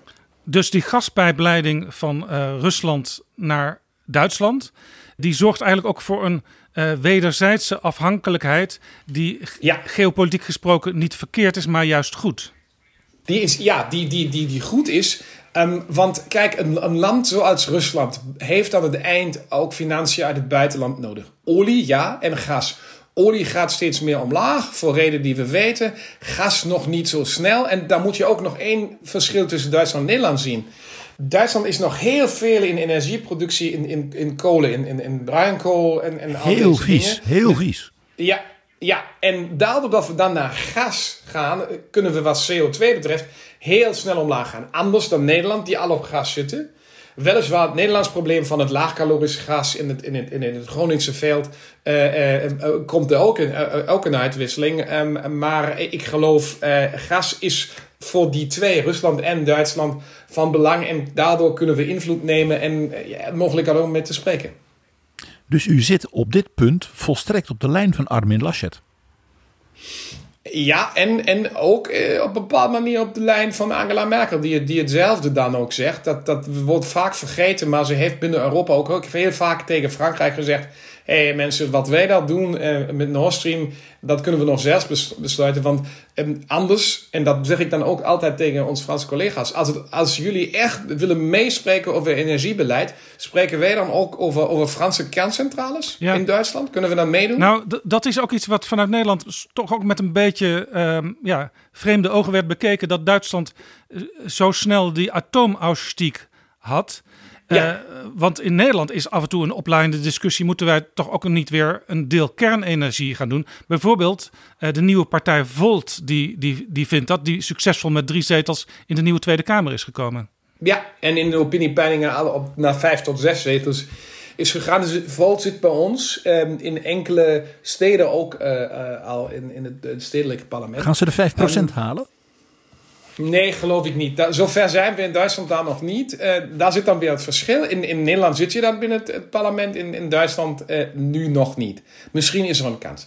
Maar terugkomend eh, naar de vraag van kerncentrales. Ik zat in het kanseliersambt toen we aan de regering waren met de Christen-Democraten en, en, en in dezelfde, aan dezelfde tafel als mevrouw Merkel, eh, meneer Rusla. En toen we hebben besloten buiten te stappen. En dat was, en toen begon, ik herinner me nog, Philip Rusla zei, maar mevrouw Merkel, kunnen we niet een beetje langzamer, voorzichtiger en zijn we dan zeker dat het de juiste oplossing is? Want we hebben toch de CO2-problemen ook nog. En Merkel zegt toen, ja, maar kijk naar die opiniepeilingen. 82% van Duitsers willen zo snel als mogelijk eruit. En daar zit het verschil tussen die twee landen. Daar hebben we weer het, het, Nederlandse moet kunnen, het pragmatisme.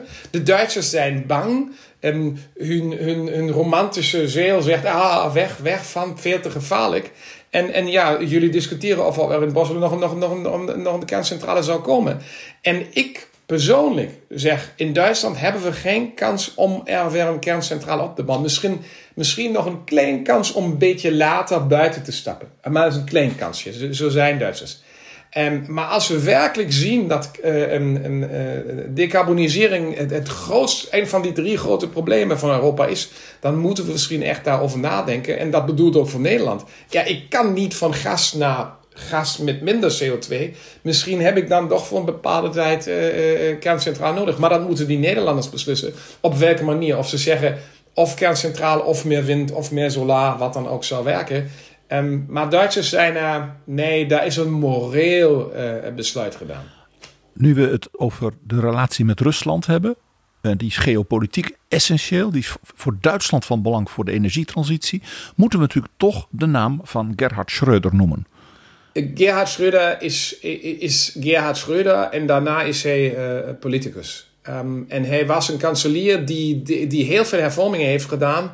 Hervormingen door die, die economische positie van Duitsland weer goed wordt. Want herinner je, begin 2000 was uh, Duitsland uh, de, de, de zwakke man van Europa. Uh, en die hervormingen die hij heeft gedaan, haatsreform en, en andere, die leidden ertoe dat, dat Merkel economisch altijd, ja goed, finanscrisis, maar altijd toch in een goede positie zat. Daarna heeft hij besloten dat hij nog andere dingen doen wil. En, en, met zijn vriend, uh, de zogenoemde loepenreine democraat Poetin, heeft hij heel veel dingen samen gedaan. Economisch als persoon, uh, geloof ik, was het zijn idee om nog een beetje geld te verdienen. Uh, verdienen, nou, krijgen. Um, um, en, um, maar anders zie ik het. Ik vind het voor een voormalige bondskanselier. En ik weet ook dat hij nog steeds genoeg geld krijgt zonder dat hij, hij voor, voor Poetin of Gazprom of wie ja, dan ook ja, ja, ja, laten we dit even, laten we dit even helder stellen. Schreuder heeft een bestuursfunctie bij Gazprom. Ja. En hij werkt dus in feite voor een bedrijf dat heel dicht tegen de, de heersende macht in Rusland aanstaat. En dat is toch vanuit Europa gezien geopolitiek ja, toch een merkwaardige positie voor een oud bondskanselier. Zo, zo zien wij dat in Nederland. Ja, klopt ook. Ben ik ook eens mee. En, en, en ik vond het ook gevaarlijk als hij nog ergens in de politiek een, een positie binnen zijn partij, binnen de regering of ergens anders, anders had. Dat heeft hij niet. Uh, dus als privémens moet ik dan als liberaal zeggen: mag die, mag die dan doen wat hij wil als het legaal is? Um, maar, maar niet alles uh, wat niet verboden is, is gewenst. Ja, dus, had ik, ik, dus ik, ik, had hem ook niet gewenst dat hij dat doet. Maar tegenaan te gaan, naar een privépersoon te zeggen: nee, mag je niet doen. Uh, daar moet je dan echt wettelijke redenen vinden. En, en die zijn er niet. Uh, en uh, ja, hij speelt dan nog een rol. En het tweede is, misschien is dat voor Nederlanders ook interessant. En Duitsland zit in een positie, ik had het formaal gezegd toen ik nog 17, 18 was, hebben we heel veel Nederlanders verklaard: Duitsland is het begin van het Oosten. Aan de andere kant heeft Duitsland maar ook heel goede contacten met, met Rusland gehad, al die tijd. Hoewel we daar in een oorlog stonden en, en, en. Dus er zijn ook heel veel mensen uit Rusland die zeggen: jullie Duitsers verstaan ons, ons manier van, van leven, ons, ons gevoel over het leven een beetje beter dan anderen in Europa. Dus zijn we een beetje op die brug eh, naar Rusland. Niet in de manier als Schröder het doet, maar in, toch eh, een beetje. En zelfs, zelfs Merkel die spreekt vloeiend uh, Russisch. en um, dat is ook een voordeel. En Poetin spreekt vloeiend Duits. Ja, omdat hij heel lang in, in de DDR heeft gewerkt. In Dresden. En, maar we willen niet weten wat hij daar heeft gedaan. Maar dat weten we wel. Um, ja, en, nee en, en ik geloof, Duitsland heeft een mogelijkheid om, om Rusland beter te laten verstaan wat Europa wil. En Europa beter te laten verstaan op welke manier Rusland denkt. Hoewel ik helemaal eens mee ben wat Rusland op de Krim heeft gedaan. Die, die manier waar ze met oppositieleiders omgaan. Helemaal niet gaat. Helemaal, niet, helemaal slecht is. Um, maar um, die ene vraag is: uh, uh, spreek je met iemand of spreek je met, met, iemand niet? En met Rusland moet je spreken aan het, aan het eind. Daarvoor is Rusland te sterk en te machtig uh, om het niet te doen. En Europa moet nadrukkelijker ook naar de Europeanen toe zeggen: Rusland is een belangrijk land, maar het is economisch Spanje of Italië of de Benelux en meer is het niet. De Benelux, dat is, wat is het, 27, 28 miljoen inwoners. Rusland 150 miljoen, 140 miljoen. Maar economisch is Rusland ongeveer zo groot als de Benelux. Dus er wordt ook heel erg overdreven, vind ik wel eens. Als men het heeft over Rusland als een enorme superpower en zus en zo. Dat ja. valt nogal mee. Nee, het is alleen maar, het is een militaire superpower. En economisch moet je dat nog eens zien. Dan gaan we weer geen gas, geen olie. En Verder was niks. Rusland nog kleiner dan, dan was Rusland nog kleiner dan, dan eh eh, Benelux. Ik vraag altijd aan mensen: welk Russisch product zeg je dat koop ik altijd? Van Chinese, Ja. Japanse, Ja. Amerikaanse, Britse, Franse, Duitse, weet je het onmiddellijk. En van Italianen zeker. Maar van Russen niets. Nee, Rusland heeft niets. In Duitsland gas. Ja, dat is het enige. Ja, in Duitsland gas. En, en we hebben nog bepaalde vliegtuigen vanuit Rusland. Maar dat is eh, aan het Ja. eind ook, ook dan minder Rusland, maar meer Oekraïne. De Antonov.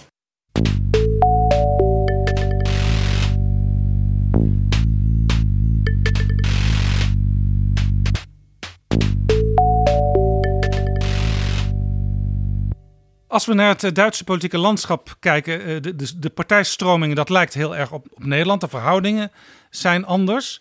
Eh, in Nederland gaan misschien de Groenen, GroenLinks, voor het eerst meeregeren in een kabinet. In Duitsland is dat al eerder gebeurd. Ik, las een citaat van Wolfgang Schäuble, de, de Bondsdagvoorzitter. Heute sind die Grünen eine stinknormale Partei. Een tijdje geleden, nog niet zo heel lang geleden, werd er zelfs gedacht: misschien gaan de Groenen wel voor het eerst de bondskanselier leveren. Een vrouw. Toen werd Annalena Baerbock keer. werd spitsenkandidaat. Wij, wij dachten nog eventjes in een aflevering van Betrouwbare Bron dat Robert Habeck het zou worden, maar het werd Annalena eh, Baerbock. Nu doen ze het ineens weer veel minder in de peilingen. Ze staan op hetzelfde niveau als de SPD. Wat is daar aan de hand bij de Groenen? Als je kijkt naar het verkiezingsprogramma van de Groenen, dan kun je zien, ja, een, meer linkse partij, eh, of niet meer, of zeker een linkse partij. Niet zo links als GroenLinks in, in, in Nederland. Dus zeg ik altijd een mixtuur van D66 en GroenLinks. Ehm, nou, de Groenen zijn een beetje ook een, een stedelijke partij.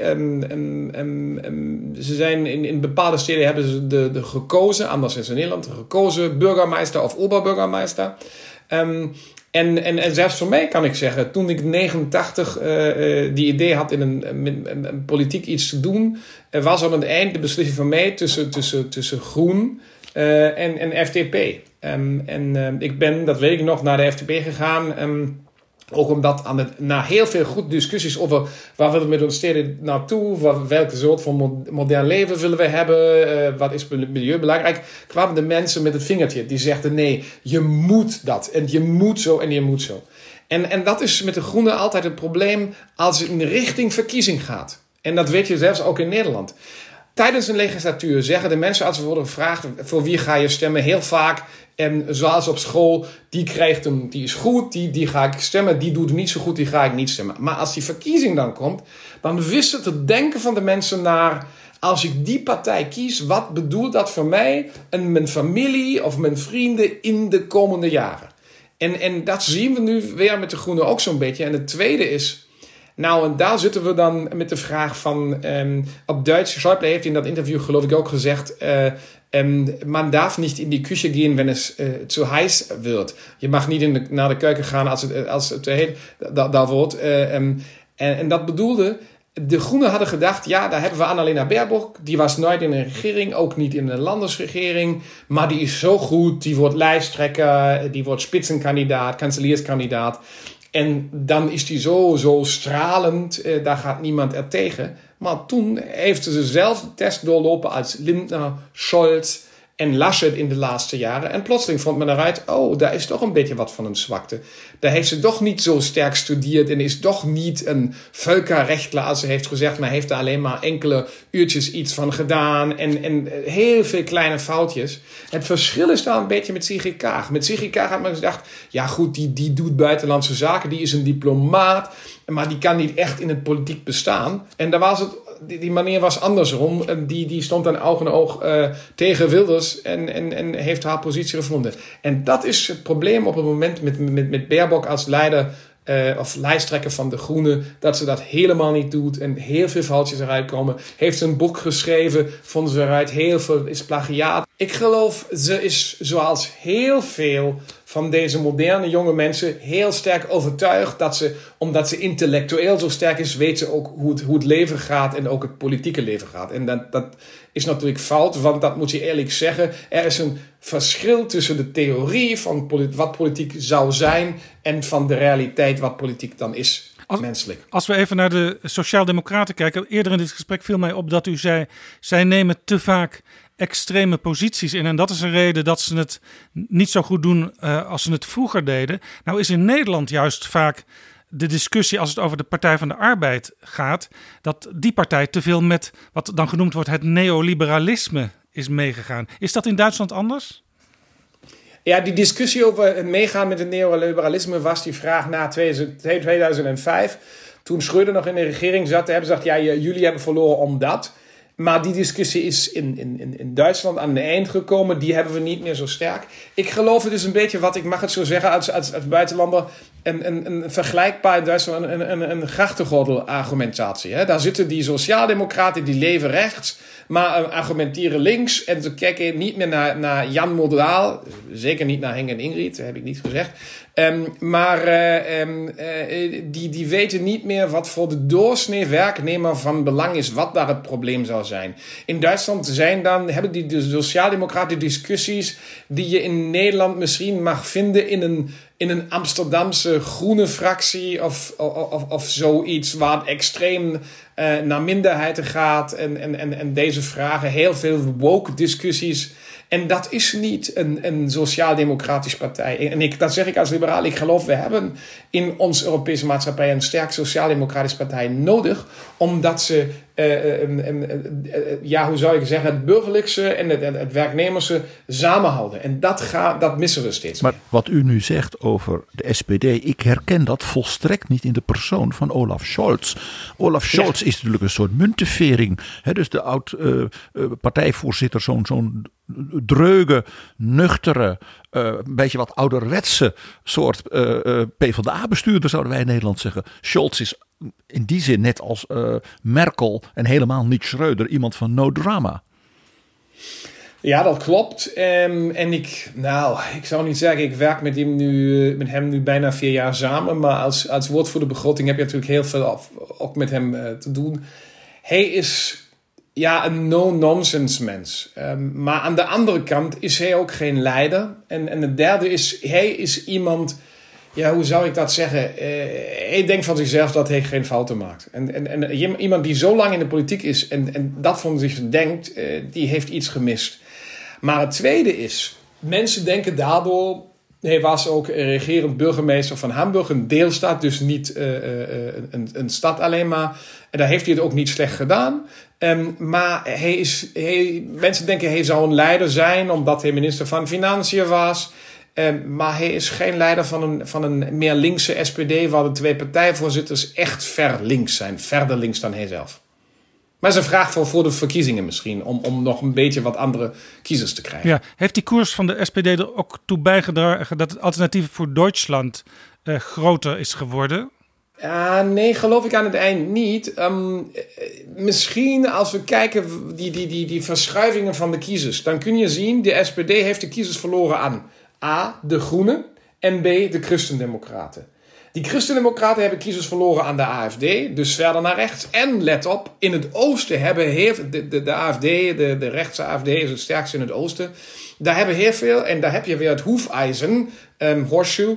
Um, hoe zeg je dat op Nederlands? Uh, Hoefijzermodel. Uh, daar hebben, zijn heel veel kiezers van, van de SP van Duitsland, die linker heet dat bij ons, zijn naar de rechterkant gegaan. Dus daar is de SPD minder. Weliswaar en, en, daar zit natuurlijk een probleem. Dat enkele kiezers hebben gezegd: ja, als zelfs de SPD niet meer weet wat voor mij van belang is, dan ga ik extreem stemmen, stemmen om te protesteren. Maar die protestkiezers die zijn weer uh, een stukje af van, van de AFD. Als ik naar de cijfers kijk in, van de Duitse verkiezingen en de trends daarin, dan zijn zowel de SPD als de CDU verliezen aan één partij verreweg het meeste en dat is het Kerkhof. Ja, dat zijn oudere, oudere kiezers. klopt. Dat zijn oudere kiezers ja. die niet meer zeg maar, worden aangevuld door jongere kiezers. En Merkel heeft, is erin geslaagd, in ieder geval in haar tijd, de CDU bij jongeren en ook bij vrouwen. Uh, als het ook van de FDP hè, naar de CDU te trekken en ook van de SPD te trekken. En de SPD heeft eigenlijk na Schreuder uh, zeg maar, dat verlies aan het kerkhof niet meer kunnen compenseren. Eens, klopt ook, is ook een van de reden, maar is hetzelfde als in Nederland. Als je kijkt naar de, de, de uitkomst van de, van de Tweede Kamerverkiezingen, kun je echt zien hoe die oude partijen CDA, P van de A, echt heel veel eh, eh, eh, bij de oude nog hebben. Maar dan weten we ook, die sterven dan. Zo is het leven. Maar minder van de jongeren krijgen. Anders dan VVD, die bij de jongeren dat nog steeds heeft gevonden. Hoewel meestal de jongeren naar nieuwe partijen gaan om te zeggen... nee, het oude is, dat hadden we. We moeten iets nieuws vinden. En dat mag niet meer onder de naam van dezelfde partij zijn. En, en dus dat, dat zie je ook in, in Duitsland. Dus als Armin Laschet een behoorlijke uitslag maakt dan is dat natuurlijk een achtingserfolg. Klopt, um, maar je moet ook zien waar, komt de, waar komen de christendemocraten vandaan. Hè? Die komen van een, een, een, richting uh, beneden de 40%, gaan, waren, in de, waren beneden de, de 30, komen nu weer naar de 30. En als, dat zou ik ook zeggen, als, als Armin Laschet met de, met de boven de 30 is, is het een zogenoemde achtingserfolg. Wel wetend dat het ieder jaar ook voor de Christendemocraten omlaag gaat. Maar ze zijn nog, dus, ja, ik zal zeggen, de laatste bestaande Europese volkspartij. U hoopt straks weer deel te nemen aan een nieuwe Duitse regering. Wat wordt de grootste uitdaging voor die regering? Eén ding, Eén ding dat u zegt, dat zal alles bepalen. Nou, goed, nee. Eh, eh, oké, het ene ding is, en dan vraag je, wat bedoel je daarmee? Is triple D, drievoudige D. Demografie, digitalisering en decarbonisering. Dat zijn die drie dingen die we moeten doen. Die hangen met elkaar samen. Ehm, en als we die niet oplossen, eh, ja, dan heb je ook geen werkplaatsen meer. Dan heb je ook geen idee eh, wat de toekomst van een exportnatie als Duitsland is. Zoals Nederland ook exportnatie is. Maar dat zijn die drie, drie dingen um, die het zullen zijn. Die raken heel sterk de Duitse industrie ook, hè? Ja, die raken die Duitse industrie heel sterk. Kijk, kijk dat kun je zien. Um, uh, die elektromobiliteit. Um, ik ben nu in, in Noorwegen, daar, die zijn aan top. Maar Nederland is in vergelijking met Duitsland ook echt goed in elektromobiliteit. En we moeten natuurlijk realiseren, iedereen denkt dan, zijn, zijn nu Tesla's of, of andere automerken Um, maar die Duitse merken die komen daar ook aan en die hebben er nu ook, ook gesnapt. Weliswaar met een, met een beetje begrotingssteun um, en, en ook uh, interessant belastingsteun. Um, uh, want ook daar is een idee om daar naartoe te verschuiven. Maar het, er is één ding, dat zeg ik aan ons twee landen. Als we realiseerd hebben waar het probleem zit en enig zijn wat de oplossing is, dan gaat het op een manier dan toch heel snel omhoog. Dat kun je ook zien met het vaccineren. Hè? In het begin, nou moet het, ja moet. En op die moment waar we dat hebben gerealiseerd, gaat het heel snel omhoog. En in vergelijking met de rest van de wereld zijn we dan daar echt goed. Maar eh, we discussiëren lang. Ja, maar, maar ik zeg er iets bij. Ik was een paar jaar geleden in Hannover op de messen. Daar was mevrouw Merkel, daar was president Obama. En als Nederlander ben je dan verbijsterd. Het is zo ondigitaal. Er is geen wifi. Uh, je kunt nauwelijks bellen. En dan ben je dus op de Olympische Spelen van de industrie. En dit en dat in het land van de industrie. Dat, als, maar dat, verbijsterend. Daar zie je het typische Duitse conservatisme. Het typische van, hebben we nog nie gemacht, wo kommen wir denn dahin en zo weiter.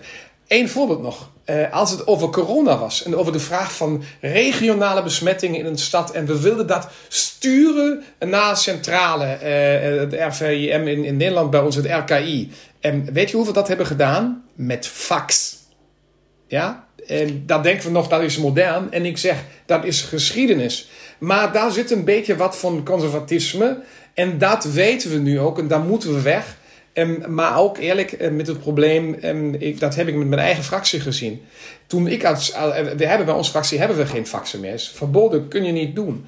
Um, maar als ik dan naar uh, de Bondsdagsmensen heb gezegd, ik wil geen fax, hebben ze gezegd, je moet. En je zegt, hoezo moet ik en voor wie? Maar dat is typisch Duitse mentaliteit. En daar hebben we weer, die antwoord was toen ook, omdat we alle dat altijd zo hebben gedaan. En daar zit natuurlijk een beetje een, typisch Duits probleem. En, maar dat is ook iets waar ik dan vaak naar Nederland kijk en zeg, hey, kijk eens hoe die Nederlanders dat doen. En uh, misschien een beetje sneller en pragmatischer. Dit is Betrouwbare Bronnen. Triple D wordt dus de grootste uitdaging voor de nieuwe Duitse regering. Dan nog een andere vraag. Wie wordt de grootste uitdaging voor de nieuwe Duitse regering? ah, daar ben ik nog niet zo zeker Christine Lagarde? Uh, ja, ik, ik, kijk eens, ik had, als ik dat heeft gezegd, had gezegd ik, ik weet nog niet waar die, die, die, die, die ontwikkeling van, van de Europese Centraalbank naartoe gaat. Maar het, het probleem is echt uh, die, die vraag begroting, belasting, um, schuld. Um, en ik heb het gevoel, en dat, dat vind ik altijd fout. Um, en, en, ik geloof, daar ben ik ook een beetje over, hoewel hij dat niet zegt, nooit zegt, met Klaas Knot eens. Um, uh, men mag niet politici aan de leiderschap van een centraalbank uh, doen. Dat is helemaal fout. Want politieke beslissingen worden gedaan door een parlement en door een regering. En binnen in, in dat wat dat in het wet staat, dat is dan dat wat uh, ook een mevrouw Lagarde uh, moet doen en volgen. En ik heb het gevoel dat ze dat niet doet, maar dat ze steeds meer discuteert. Hè? Te zeggen, ja oké, we gaan met de inflatie in de buurt van, maar altijd beneden 2 gaan we naar 2. Ja, denkt iedereen, ja, is niet zoveel. Ja, dat zijn miljarden over de jaren. Uh, uh, misschien triljarden die, die dan, dan aan schuld uitgegeven kunnen worden. En ook, ook wat Europa nu doet met Next Generation EU, Europese Unie, is, is ook een, een verschuiving. Dus daar zie ik tenminste een probleem. Kijk, ik, ik ben Europeaan. Ik denk ook dat het geen beter continent geeft om, om te leven dan, dan deze. Maar ik ben geen fan van uh, beslissingen die van uh, boven worden gedaan. zonder dat er een democratisch uh, proces erbij komt en, en, en, transparantie erbij is. Dat, dat gaat altijd mis op, op, op lange of korte termijn. termijn en, en dat vrees ik. En er is een keiharde discussie in Duitsland nu ook, omdat tussen ons um, Bundesverfassungsgericht, ons bovenste nationale gerechtshof en de Europese Commissie de, deze, deze strijd echt keihard wordt uitgevochten. Maar wacht even, u zegt er moet altijd democratische controle zijn.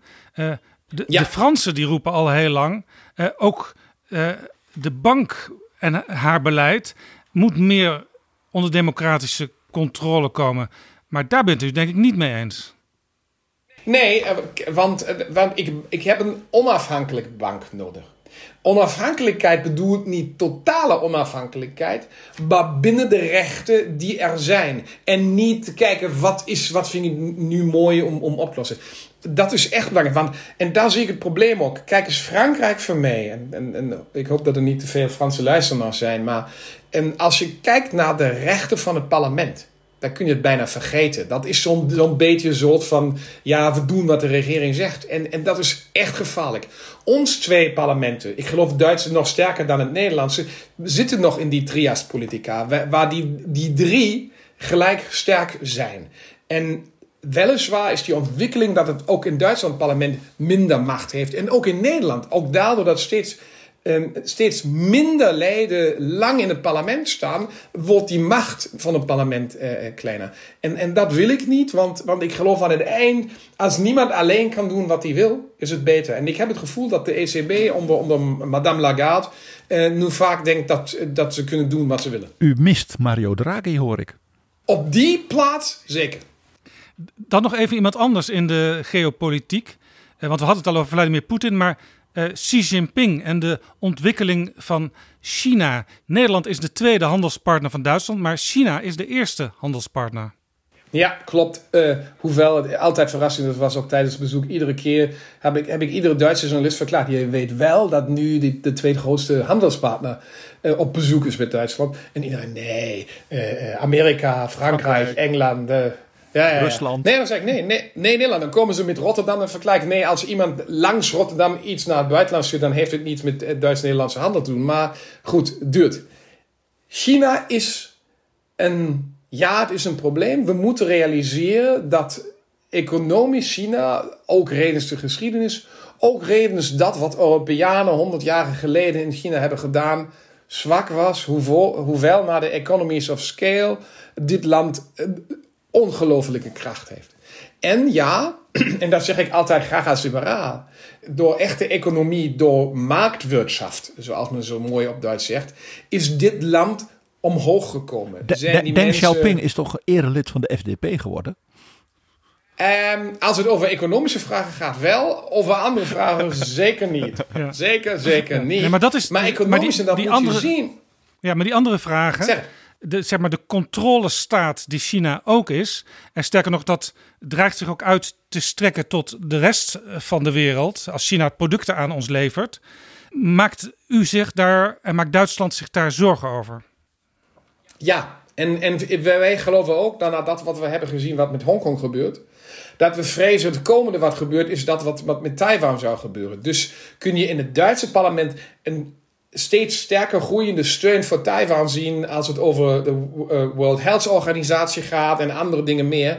Um, we moeten China laten zien, we accepteren dat jullie een, een, powerhouse in de wereld zijn. We accepteren ook dat jullie zeggen, uh, we moeten ons plaats binnen deze wereld vinden omdat we zo groot en sterk zijn. Maar uh, er is een grens. En daar komen we in een, een vergelijkbare discussie als met Rusland. En, en als ik met Chinese uh, uh, politici discuteer, dan zie ik heel vaak dat iets nog komt van een gevoel van: ja, we waren zo zwak in de geschiedenis, nu zijn we groot, nu, nu moet je naar ons luisteren. En ik antwoord dan: ja, goed, weet ik. ik, ik je, je zei sterker, dus discuteer ik met jullie ook. vergeet maar eens wat dan in de geschiedenis, hoe zwak jullie daar waren. die discussie brengt ons niet verder. Maar het probleem met China is men gelooft nog steeds, omdat het in de laatste 30, 40 jaar zo goed heeft gewerkt, dat zoveel mensen uit de armoede zijn bovengekomen eh, en, en, en, en, en al deze dingen, dat men dit nog steeds op, op deze manier kan doen. Maar hoe verder de mensen opgeleid zijn, hoe verder ze differentiëren, hoe verder ze niet alleen maar van de vraag zijn: hoe kan ik morgen iets te eten vinden, hoe vind ik morgen een baan, hoe meer verwachten ze van hun leiderschap ook meer vrijheid. En, daar ben ik dan als liberaal, uh, uh, heb ik een, een, een groot hoop dat dit ook in China op een bepaalde manier zou gebeuren. Het is heel Langzaam, maar zeker. Het is heel klassiek liberaal mensheidsoptimisme. Ja, ik, als, dat ben, ik ben als, altijd optimist. Als Calvinist ga ik daar natuurlijk niet met u, in met u mee. Ik antwoord dan altijd, daar ben ik dan Rheinischer Calvinist. Precies. De Rheinische Frohnatuur, zoals dat dan, hè? Zoals, zoals Adenauer ook altijd zei. Uh, ja. Ik heb nog een vraag aan u. Eigenlijk zo van zo'n vraag, die kunnen we eigenlijk alleen aan, u stellen. En u vertelt het gewoon lekker eerlijk. Er luistert in Berlijn toch niemand mee, moet u maar denken. Wie tipt u als de nieuwe ster in de Duitse politiek? De nieuwe ster. Ik geloof. Nee, ik geloof we zullen geen nieuwe ster hebben. Um, ik geloof meer dat uh, nadat de grote nadat de grote merken full moon weg is, kunnen we meer van die sterren in die achtergrond zien. Ik geloof dat Laschet zeker een, een, een, van die, die, die grote sterren zou zijn. Ik geloof ook dat Habeck dat op die moment wordt waar hij minister wordt. En men realiseert dat hij intellectueel sterk is. En als hij de beste mensen om hem rond heeft die hem ook een beetje laten zien wat leiderschap bedoelt. En dat men vaak ook in het vuur moet staan en niet weg moet gaan op die moment wordt een beetje te, te, te heet wordt. En dan is hij dat ook. Um, bij ons, ja, Lindner zal zeker voor het buitenland worden als hij minister wordt. En als niet, ja goed, dan blijft hij een, een, een goed oppositieleider. Of de oppositieleider, dat moeten we zien. Maar dat zijn zo die sterren die ik zie. Een, een sterk vrouw mis ik op het moment. Want ik geloof dat uh, mevrouw Baerbock, uh, hoewel ik met haar samen heb uh, gewerkt heeft met een wetsvoorstel over euthanasie, waar ze echt goed was. sterke, intelligente vrouw. Um, die is eerst eens weg om, omdat uh, uh, ja, die mensen nu het gevoel hebben... ze is toch niet zo sterk als dat men had gedacht. Ik hoor niemand uit Ossiland. Is dat toeval? Um, ja, nee, ik, ik, maar kijk eens, Baerbock is Ossiland op een bepaalde manier ook.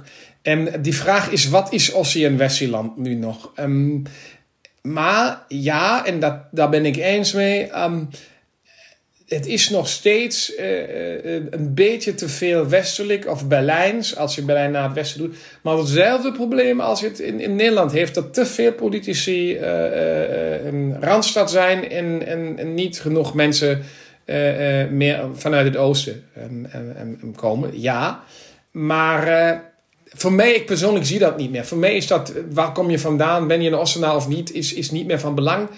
Weliswaar is het voor vele mensen in het oosten nog van belang, dat klopt. En, en er zijn niet genoeg mensen van het westen die naar het oosten gaan. Veel mensen van het oosten die naar het westen kijken. We gaan naar het einde van het gesprek. Laten we toch nog even naar Nederland kijken en van uw wijsheid gebruik maken. Eh, want uw politieke familieleden, VVD D66, hebben het voortouw in de Nederlandse kabinetsformatie, die stroperig is, die lang duurt. Wat kunt u Mark Rutte en Sigrid Kaag aanraden? Wat moeten ze doen? nou, nou, wat ik als probleem van de Nederlandse uh, politiek op het moment zie is... Um, er steeds een, een kleiner deel van het parlement van de fracties bereid om verantwoordelijkheid te overnemen. Om, bereid te zijn te zeggen: ik, ik, ik reageer en ik weet dat het vaak bedoelt meer kritiek. Want wie iets doet in een moderne democratie, die wordt meer, veel meer kritiseerd. Maar aan de andere kant zeg ik dan ook, eh, kijk naar de VVD. Hè. Eh, niemand had verwacht dat men zo lang aan de regering zou blijven. En toch eh, dan ook omhoog gaat eh, met, met, met, met de leden in, de fractie. Of kijk nog beter naar D66. Wie had verwacht dat die fractie zo groot was? Um, ik geloof, het enige wat ik kan zeggen is, op een bepaald moment moet je zeggen oké, misschien is het dan toch uh, nodig een minderheid, uh, minderheidsregering te hebben. Want uh, dat moet je dan ook aan andere partijen laten voelen. Beste mensen, als jullie niet willen meedoen, als jullie te lang discussiëren, Um, dan, gaan we kijken waar we de meerderheden vinden. Want, want, en dat zie ik speciaal in, in Nederland. Je moet aan het eind toch met ieder wetvoorstel door de Eerste Kamer. En daar heb je al dan die, altijd die vragen. En dan weet je ook, en dat ziet men nu ook. De komende verkiezingen voor de Eerste Kamer ja, komen steeds sneller dan, dan, dan, dan, dan verwacht. Um, het, laatste is, ik geloof, um, mensen verwachten van de democratie aan het eind leiderschap. Ze gaan kritiseren, heel lang. Maar voor de verkiezingen zeggen ze steeds vaker: de wereld wordt steeds compliceerder. Ik, ik weet dat ik het niet zo snap als, als iemand als Rutte, als Kaag, als, als, als uh, wie dan ook. Maar ik, ik weet dat ik vertrouwen in die mens kan hebben, omdat hij bereid is verantwoordelijkheid te overnemen. Dus laat die mensen zien dat je bereid bent aan het eind te zeggen. En zelfs als het dan op die manier niet gaat, dan ga ik het een minderheidsregering doen. Want beste mensen, ik wil aan het eind Nederland verder brengen. En dan vind ik mijn meerderheid. En dan kunnen jullie zien wie meegaat en wie niet meegaat. Misschien is dat dan de oplossing. Het laatste is natuurlijk, we weten ook, eh, voordat de CDA niet door is met, met het partijcongres, uh, uh, gaat het helemaal niet lukken. En dan geloof ik, het laatste is, die groenen in Nederland willen aan de regering. Dat is iets wat ik tenminste vanuit Duitsland zie. Als je te lang buiten de regering bent en je wilt het land verschuiven naar iets beters, dan wil je ook binnen de regering en dan ben je ook bereid grotere compromissen te doen. En dat geldt speciaal uh, voor partijleiders. Moet Mark Rutte niet gewoon opstappen zo langzamerhand? Moet er niet eens gewoon eens iemand anders komen? Is hij niet een beetje versleten wat betreft zijn credibility? Nou, die vraag is, eh, eh, als ik daar kijk naar wat gebeurd is met die functie elders, waar ik altijd zeg, eh, het vraagteken is, eh, was gemist. En nee, ehm, omdat als de verkiezingen nu drie jaar geleden waren, daar hadden we daarover kunnen discussiëren, zeker. Maar nu, eh, eh, dat de verkiezingen enkele maanden geleden zijn, zeker niet. Um, en dan zijn we weer bij de vraag uh, dat men fouten maakt. Um, maar ik kijk dan ook heel vaak, ik kijk nu aan die, aan die vraag van versoepelingen te vroeg. Hadden we dat beter moeten realiseren? Ik weet nog hoe de, de absolute meerderheid van de Nederlanders heeft gereageerd toen ik zeg, nee, wij bij ons, we hebben nog die mondkapjes. Ja, daar had ik maar van 90% van de Nederlanders een, een ja, meer dan een glimlach gehad. Maar um, nu dat, dat men realiseert dat, dat het fout was, uh, is het zo. En daar, ik blijf erbij als fouten gebeuren, verwacht ik van een leider dat hij dat realiseert en ook zegt, was een fout. Want, en dat weet ik van mezelf en ik geloof dat weet iedereen ook, als je niet eh, eh, accepteert dat het een fout van jou was, dan vind je altijd die oplossing moest van anderen komen. Je zelfs moet geen nieuwe ideeën hebben. En, en ik geloof altijd beter uit te vinden, waar heb ik een fout gemaakt, om dan beter te worden, dan te zeggen, we heeft die ander een fout gemaakt, ik kan blijven als ik ben.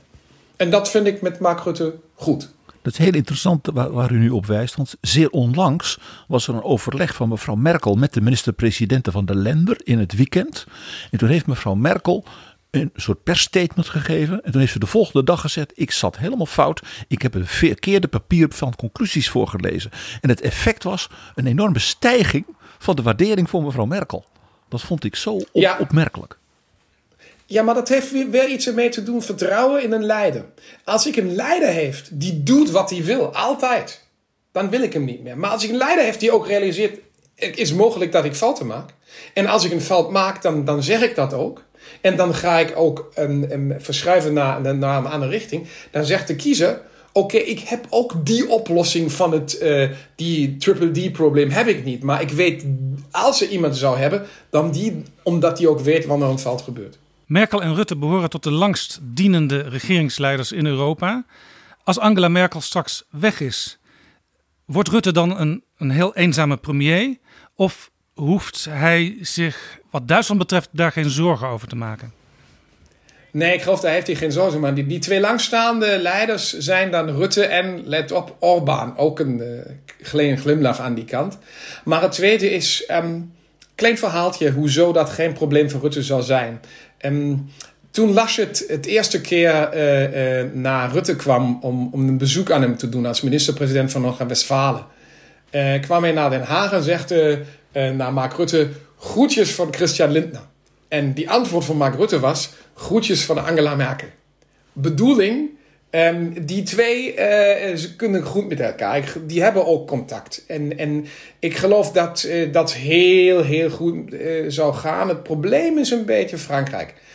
natuurlijk zou het eerste land dat Laschet zou bezoeken, zelfs als zelfs Baerbock zou het doen, zou Frankrijk zijn.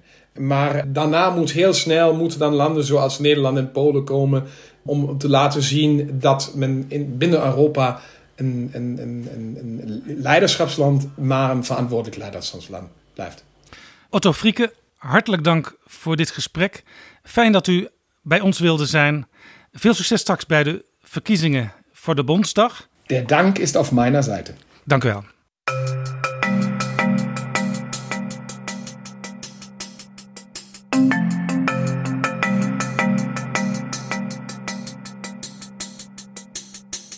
Zo, dit was Betrouwbare Bronnen, aflevering 205. Deze aflevering is mede mogelijk gemaakt door de Europese Unie en natuurlijk ook door de vrienden van de show. Luisteraars die met een donatie tonen dat ze Betrouwbare Bronnen waarderen. Word ook vriend van de show. Ga naar vriendvandeshow.nl/slash bb. Tot volgende keer. Betrouwbare Bronnen wordt gemaakt door Jaap Jansen in samenwerking met dag en nacht.nl.